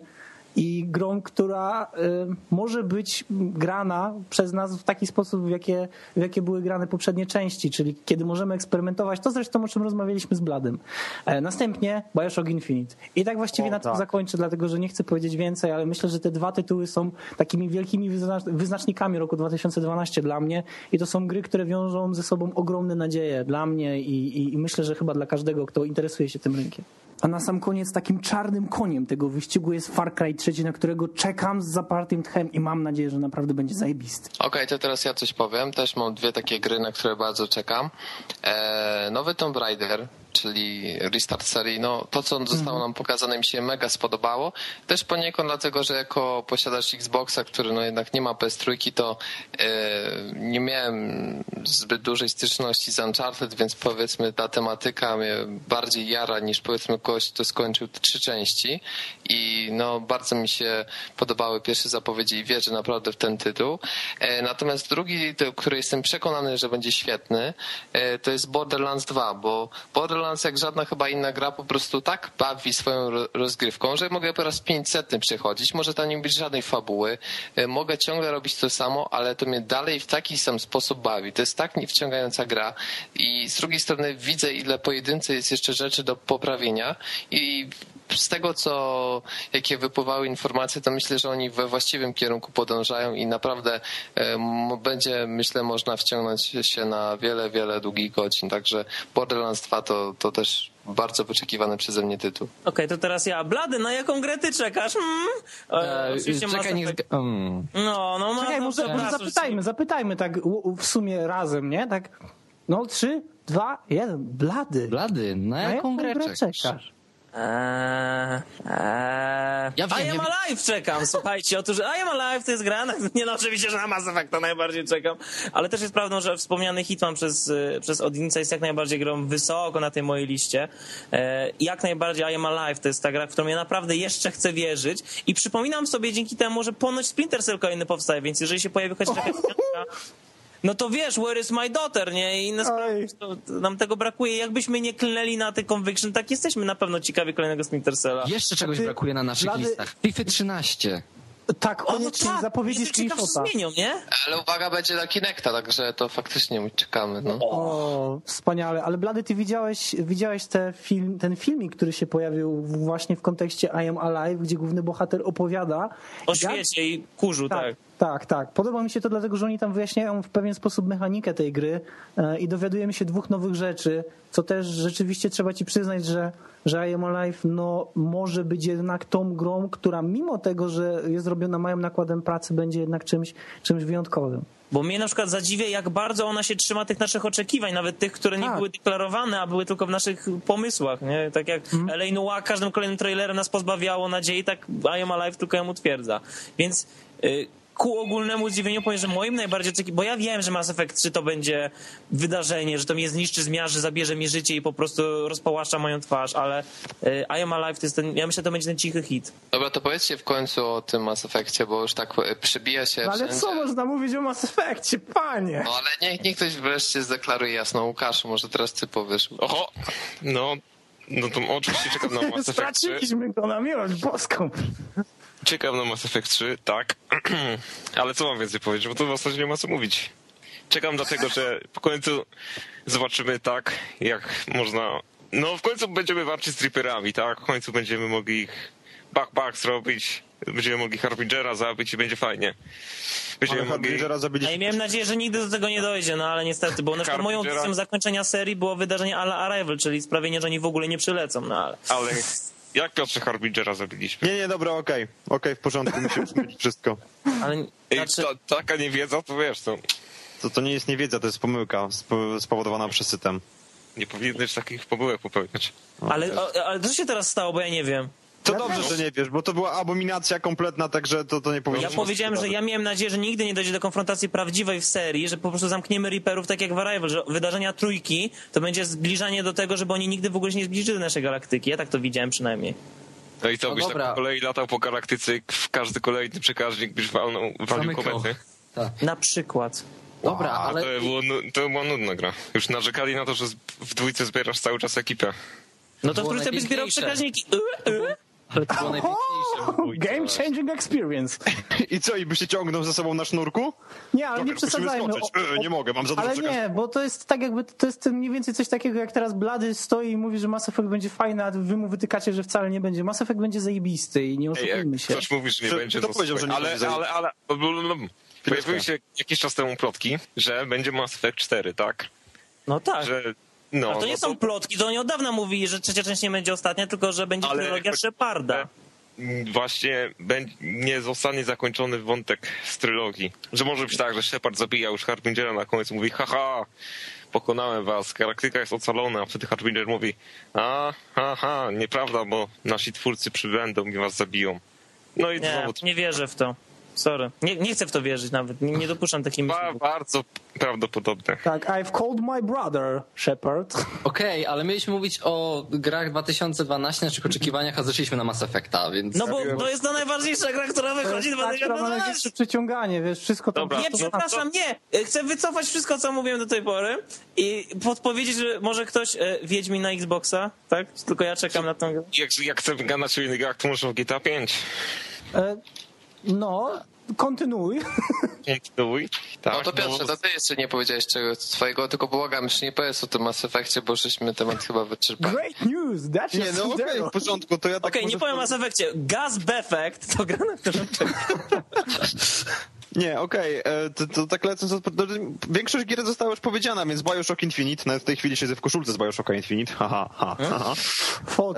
E, Do tego mamy Borderlands 2 oczywiście, które widziałem i, i chcę tą grę po prostu. E, No, miałem nie wspominać, ale Mass Effect 3, tak, i, i liczę na to, że... O, że też podczas- czekasz? A czemu? No właśnie tak, nie wiem, wiesz co? Widziałem tą grę i grałem w poprzednie dwie części, są fantastyczne. Czekam na konkluzję trylogii, która po prostu zmiecie mnie z powierzchni ziemi. Nawet pomimo, nie wiem czy słyszałeś, ma być multiplayer. Ojejku, a jaki? Szoker, nie? No właśnie, zobaczymy Deathmatch co, czy Capture the Flag? zobaczymy, co z tego wyjdzie. Ja myślę, że Call of Duty tryb pierwszej osoby będzie po prostu fantastycznie. Będą Natomiast czapki. e, liczę jeszcze na to, że być może e, zostanie zapowiedziany nowy Gran Turismo, bo wtedy bym wiedział, że muszę czekać znowu 6 lat tylko. Ramirez, kill that Reaper. I po Ale prostu... mówimy o najbardziej oczekiwanej gry 2012 roku, a nie przyszłej dekady, więc... Nie, słuchaj, okej, w porządku, ale wiesz, no nigdy nie wiadomo, tak Sony ma taką tendencję, że lubi sobie przesuwać te, te daty premier. Ja po prostu chcę, żeby wyszedł... czekać do patcha z numerkiem 505, który będzie ważył 150 gigabajtów do Gran Turismo 5. No, Oj tak, jak się nie uda, to przesuną rok po prostu. Tak, tak mniej więcej na tym to polega. I, i mam oczywiście nadzieję, że do, do ogłoszenia dojdzie na E3, że pojawi się Kaz Hirai i powie, że Gran Turismo 6 już ma ustaloną cenę, to jest 599 dollars. Ale jak, jak się pojawi tłumacz, to nie ma co gadać o Gran Turismo. Nie, ale ja mówię, że Kaz Hirai się, się ten się pojawi, a nie, nie Kazunori, bo Kazunori to po angielsku jest Nicholery. To jest fantastyczne, jak oglądasz filmy z Gran Turismo TV. Kazunori mówi do wszystkich do japońsku, oni mu odpowiadają po angielsku. Nie wiem, jak to działa, ale super No ja jest jeszcze naprawdę. powiem o jednej grze, o której nie wspomnieliście. Mass Może Effect? trochę kontrowersyjnie. Assassin's Creed 3. Ja czekam A. nie. Nie. Ale to dobrze, że czekasz. To dobrze, że czekasz. wytłumaczy sukces tej gry. Wszyscy narzekają, ale ja czekam na e, zakończenie historii Desmonda i chociaż w Revelation została tragicznie potraktowana, to myślę, że zostawiają to, co najlepsze na trójkę. Tak. Tak, ja jestem za. Ja, I ja nawet powiem to, co zawsze mówię przy Assassin's Creed. Jakkolwiek on by nie był, i jakkolwiek ta seria idzie w dół fabularnie, to ja w niego i tak będę chciał grać. Bo po prostu tak, bo po prostu lubię te gry. często czekam od dwójki mega i jak pojawiło się Brotherhood, tak o Jezu, Revelations, no ja pierdzielę, ale trójka w końcu musi wyjść i oni to powiedzieli, że oni wykorzystają cały ten wątek o zniszczeniu świata, apokalipsie i to będzie w 2012 roku, to wszystko fajnie się zbierze do kupy i ja wierzę, że oni są w stanie połączyć wątki, bo Revelations I ci udało im wyjdzie się nanomaszyna co chwilę i będą tłumaczyć na, na, na Tak. kolanie wszystko. Nie wiem, bo Revelations im wyszło w tym sensie, że zgrabnie połączyło wątki z jedynki, dwójki i Brotherhooda. Więc Naprawdę tak myślisz? Ecce editore mie ręce?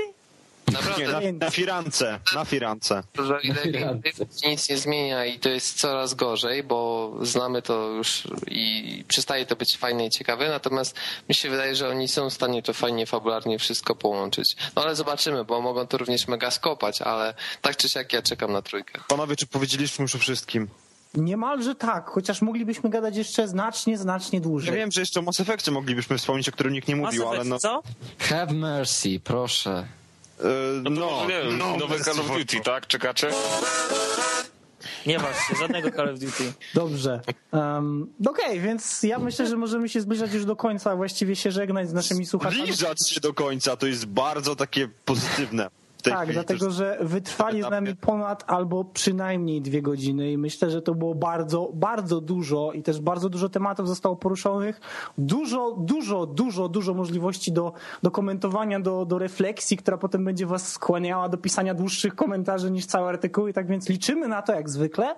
No i oczywiście co? I będziemy zapraszać na, na kolejne wydania naszych podcastów oraz waszych podcastów, czyli w sumie łącznie mówiąc tutaj kolaboracyjnie naszych podcastów, tak? Więc prowadzący być może pożegna się z nami oraz wykorzysta możliwość do pożegnania się ze słuchaczami oraz przedstawienia wszystkich ludzi, którzy uczestniczyli w podcaście. Nie, Bob się przedstawi sam. Dobrze, tak więc żegnamy się z wami, oczywiście żegna, znaczy albo właściwie mówi wam papa Odin. Bizon. Blady. No i to A wychodzi. my nie jesteśmy bot, bo miał bot się pożegnać, więc my standardowo złamiemy szyk, tak? No łam, łam szyk, Robercie, m- tam żegnaj się, czy mów, co chcesz mówić. Pozdrów mamę, dziadków, kochanka. No, tak, no nie. Pozdrawiamy wszystkich. e, Tutaj żegna się ekipa konsolowca. e, Z tej strony Robson, to wszystko ode mnie. A Łukasz, twoja kolej. O, papa, chciałem pozdrowić moje glonojady. O, jakaś nowość w takim razie. No i, No. i żegnam się także ja, czyli Piotrek, który teoretycznie był prowadzący. Nie wiem, coś mi wszystko ominęło chyba tutaj. Jakieś dziwne dyrektywy były mi cały czas wytykane, że o, to teraz nie powinno być, a nie inaczej. No ale dobra, niech będzie. No to, to, to cześć kiedyś tam, do usłyszenia albo zobaczenia, albo coś w tym stylu. To na No. razie. No cześć. Chciałbyś się rzec pararapapa.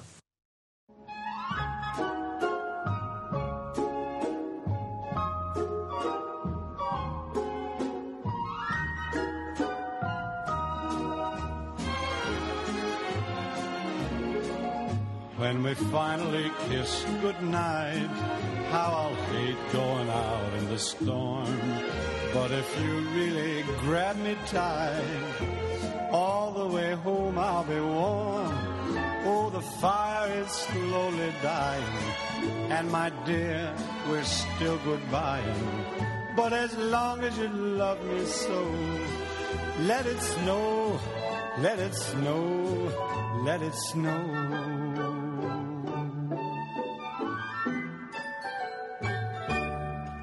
Pamiętajcie o tym ja. Z tym, że no. O tym co? Co? O tym tym ja. Ja dalej O tego nie widzę, no ale... Piszemy ja, jak System, no, Aha, no, ja, aha, aha. Aha, aha. system ja. System ja. Yy, Nazwa mi się podoba, nie? bardzo innowacyjna. to brzmi trochę aplowsko, ale to już trudno. Eee! To tak rzeczywiście w sumie teraz. I zapada taka niezręczna cisza. To chyba by wypadałoby zacząć. Mogę tu zamieszkać? Dobra, to tak. e, Kogo przedstawiamy pierwszego? Czy to później w montażu sobie każdy i tak skleje, jak mu się będzie żywnie podobało? Czy lecimy Nie, no po co? Nie, nie trzeba Nie, tak. no. Tak jak Bizon zasugerował, że przeczytaj grupę Bob, potem przeczytaj was, wprowadź tytuły, a zresztą to nie ma znaczenia, kto jest pierwszy, Jesus. Sam zdecyduj. Powiedz, że alfabetycznie jest D czy przed K i tyle. Nie, powiedz tak, że wita się z wami grupa Bob i wtedy my będziemy wiedzieć, Co że to znaczy jest ta grupa, coś tam? Bizon, Odin, Blady. Aha. Wow! O kurwa, nie da Kurwa, się... akronim roku, nie? A pamiętasz Odin jak on powstał? Yy, Jak robiliśmy Coś- let's playa z Pokemonów. tak? Tak, właśnie wtedy pierwszy raz doszliśmy do tego, że te literki można ułożyć w taki sposób. A! Nie, ale Tak, a, a tu z nami się wita grupa PREU. Wow. REU. Perła polskiego wracamy do podcastingu. PRR-u. Perła polskiego podcastingu, tak? PREU. To był bardzo słaby pomysł. No. No wiesz, lepiej, że mi jest głupa. Up. Ale tu mielibyście potem problem, na przykład jakby była, jakby była jakaś kolaboracja taka większa przed kamerami, nie? I my wyskakujemy i wita się z wami grupa Bob, nie? I wy, wita się z wami grupa PRR-u. no, ale jakby Łukasz uznać go za ly, no to PRL mogłoby być. To, to, to myślę, żeby nie, nie wzbudziło najlepszych skojarzeń, wiesz? No, Zaraz LPR również. Myślę, że LPR... Pozwalaj sobie, młodzieńcze. Petry, wysokie buty, nie? Buty na stronie, nie? Gówniarstwo się zebrało na wizji i mi tu będzie starą moją Polskę szargać. A nie, kiedy ja byłem W twoim wieku to ja zapierdalałem po węgiel 15 kilometrów. Tak właśnie. Prace domowe się odrabiało na parapecie. Nie było światła, kurwa. Trzeba było tak pocierać rękami, żeby się zapaliło w końcu. Musiałem ustawiać system luster. Skomplikowany. Chyba Da Vinci. O, fuck. Dobrze. To będzie wesoły podcast. No już tak czuję. No, robiliśmy szejki mieszając łokciem i w ogóle. A u was jest tradycja zostawań- zostawiania outtake'ów na koniec? No, u nich tak. No to dobrze. Zdarza się może A, w w ten który, a sposób. wiadomo, w którym momencie się kończy podcast, zaczynają outtake'i? Jak się pożegnamy zwykle, ale to czasami jest tak, że, wiesz, że pożegnanie się rozciąga. Mamy shortcast. Shortcast ogólnie powinien trwać 10 minut, trwa 40, później jest dodatkowe 20 minut outtake'ów, jak są dziwne głosy albo ludzie wymiotują, tego typu sprawy.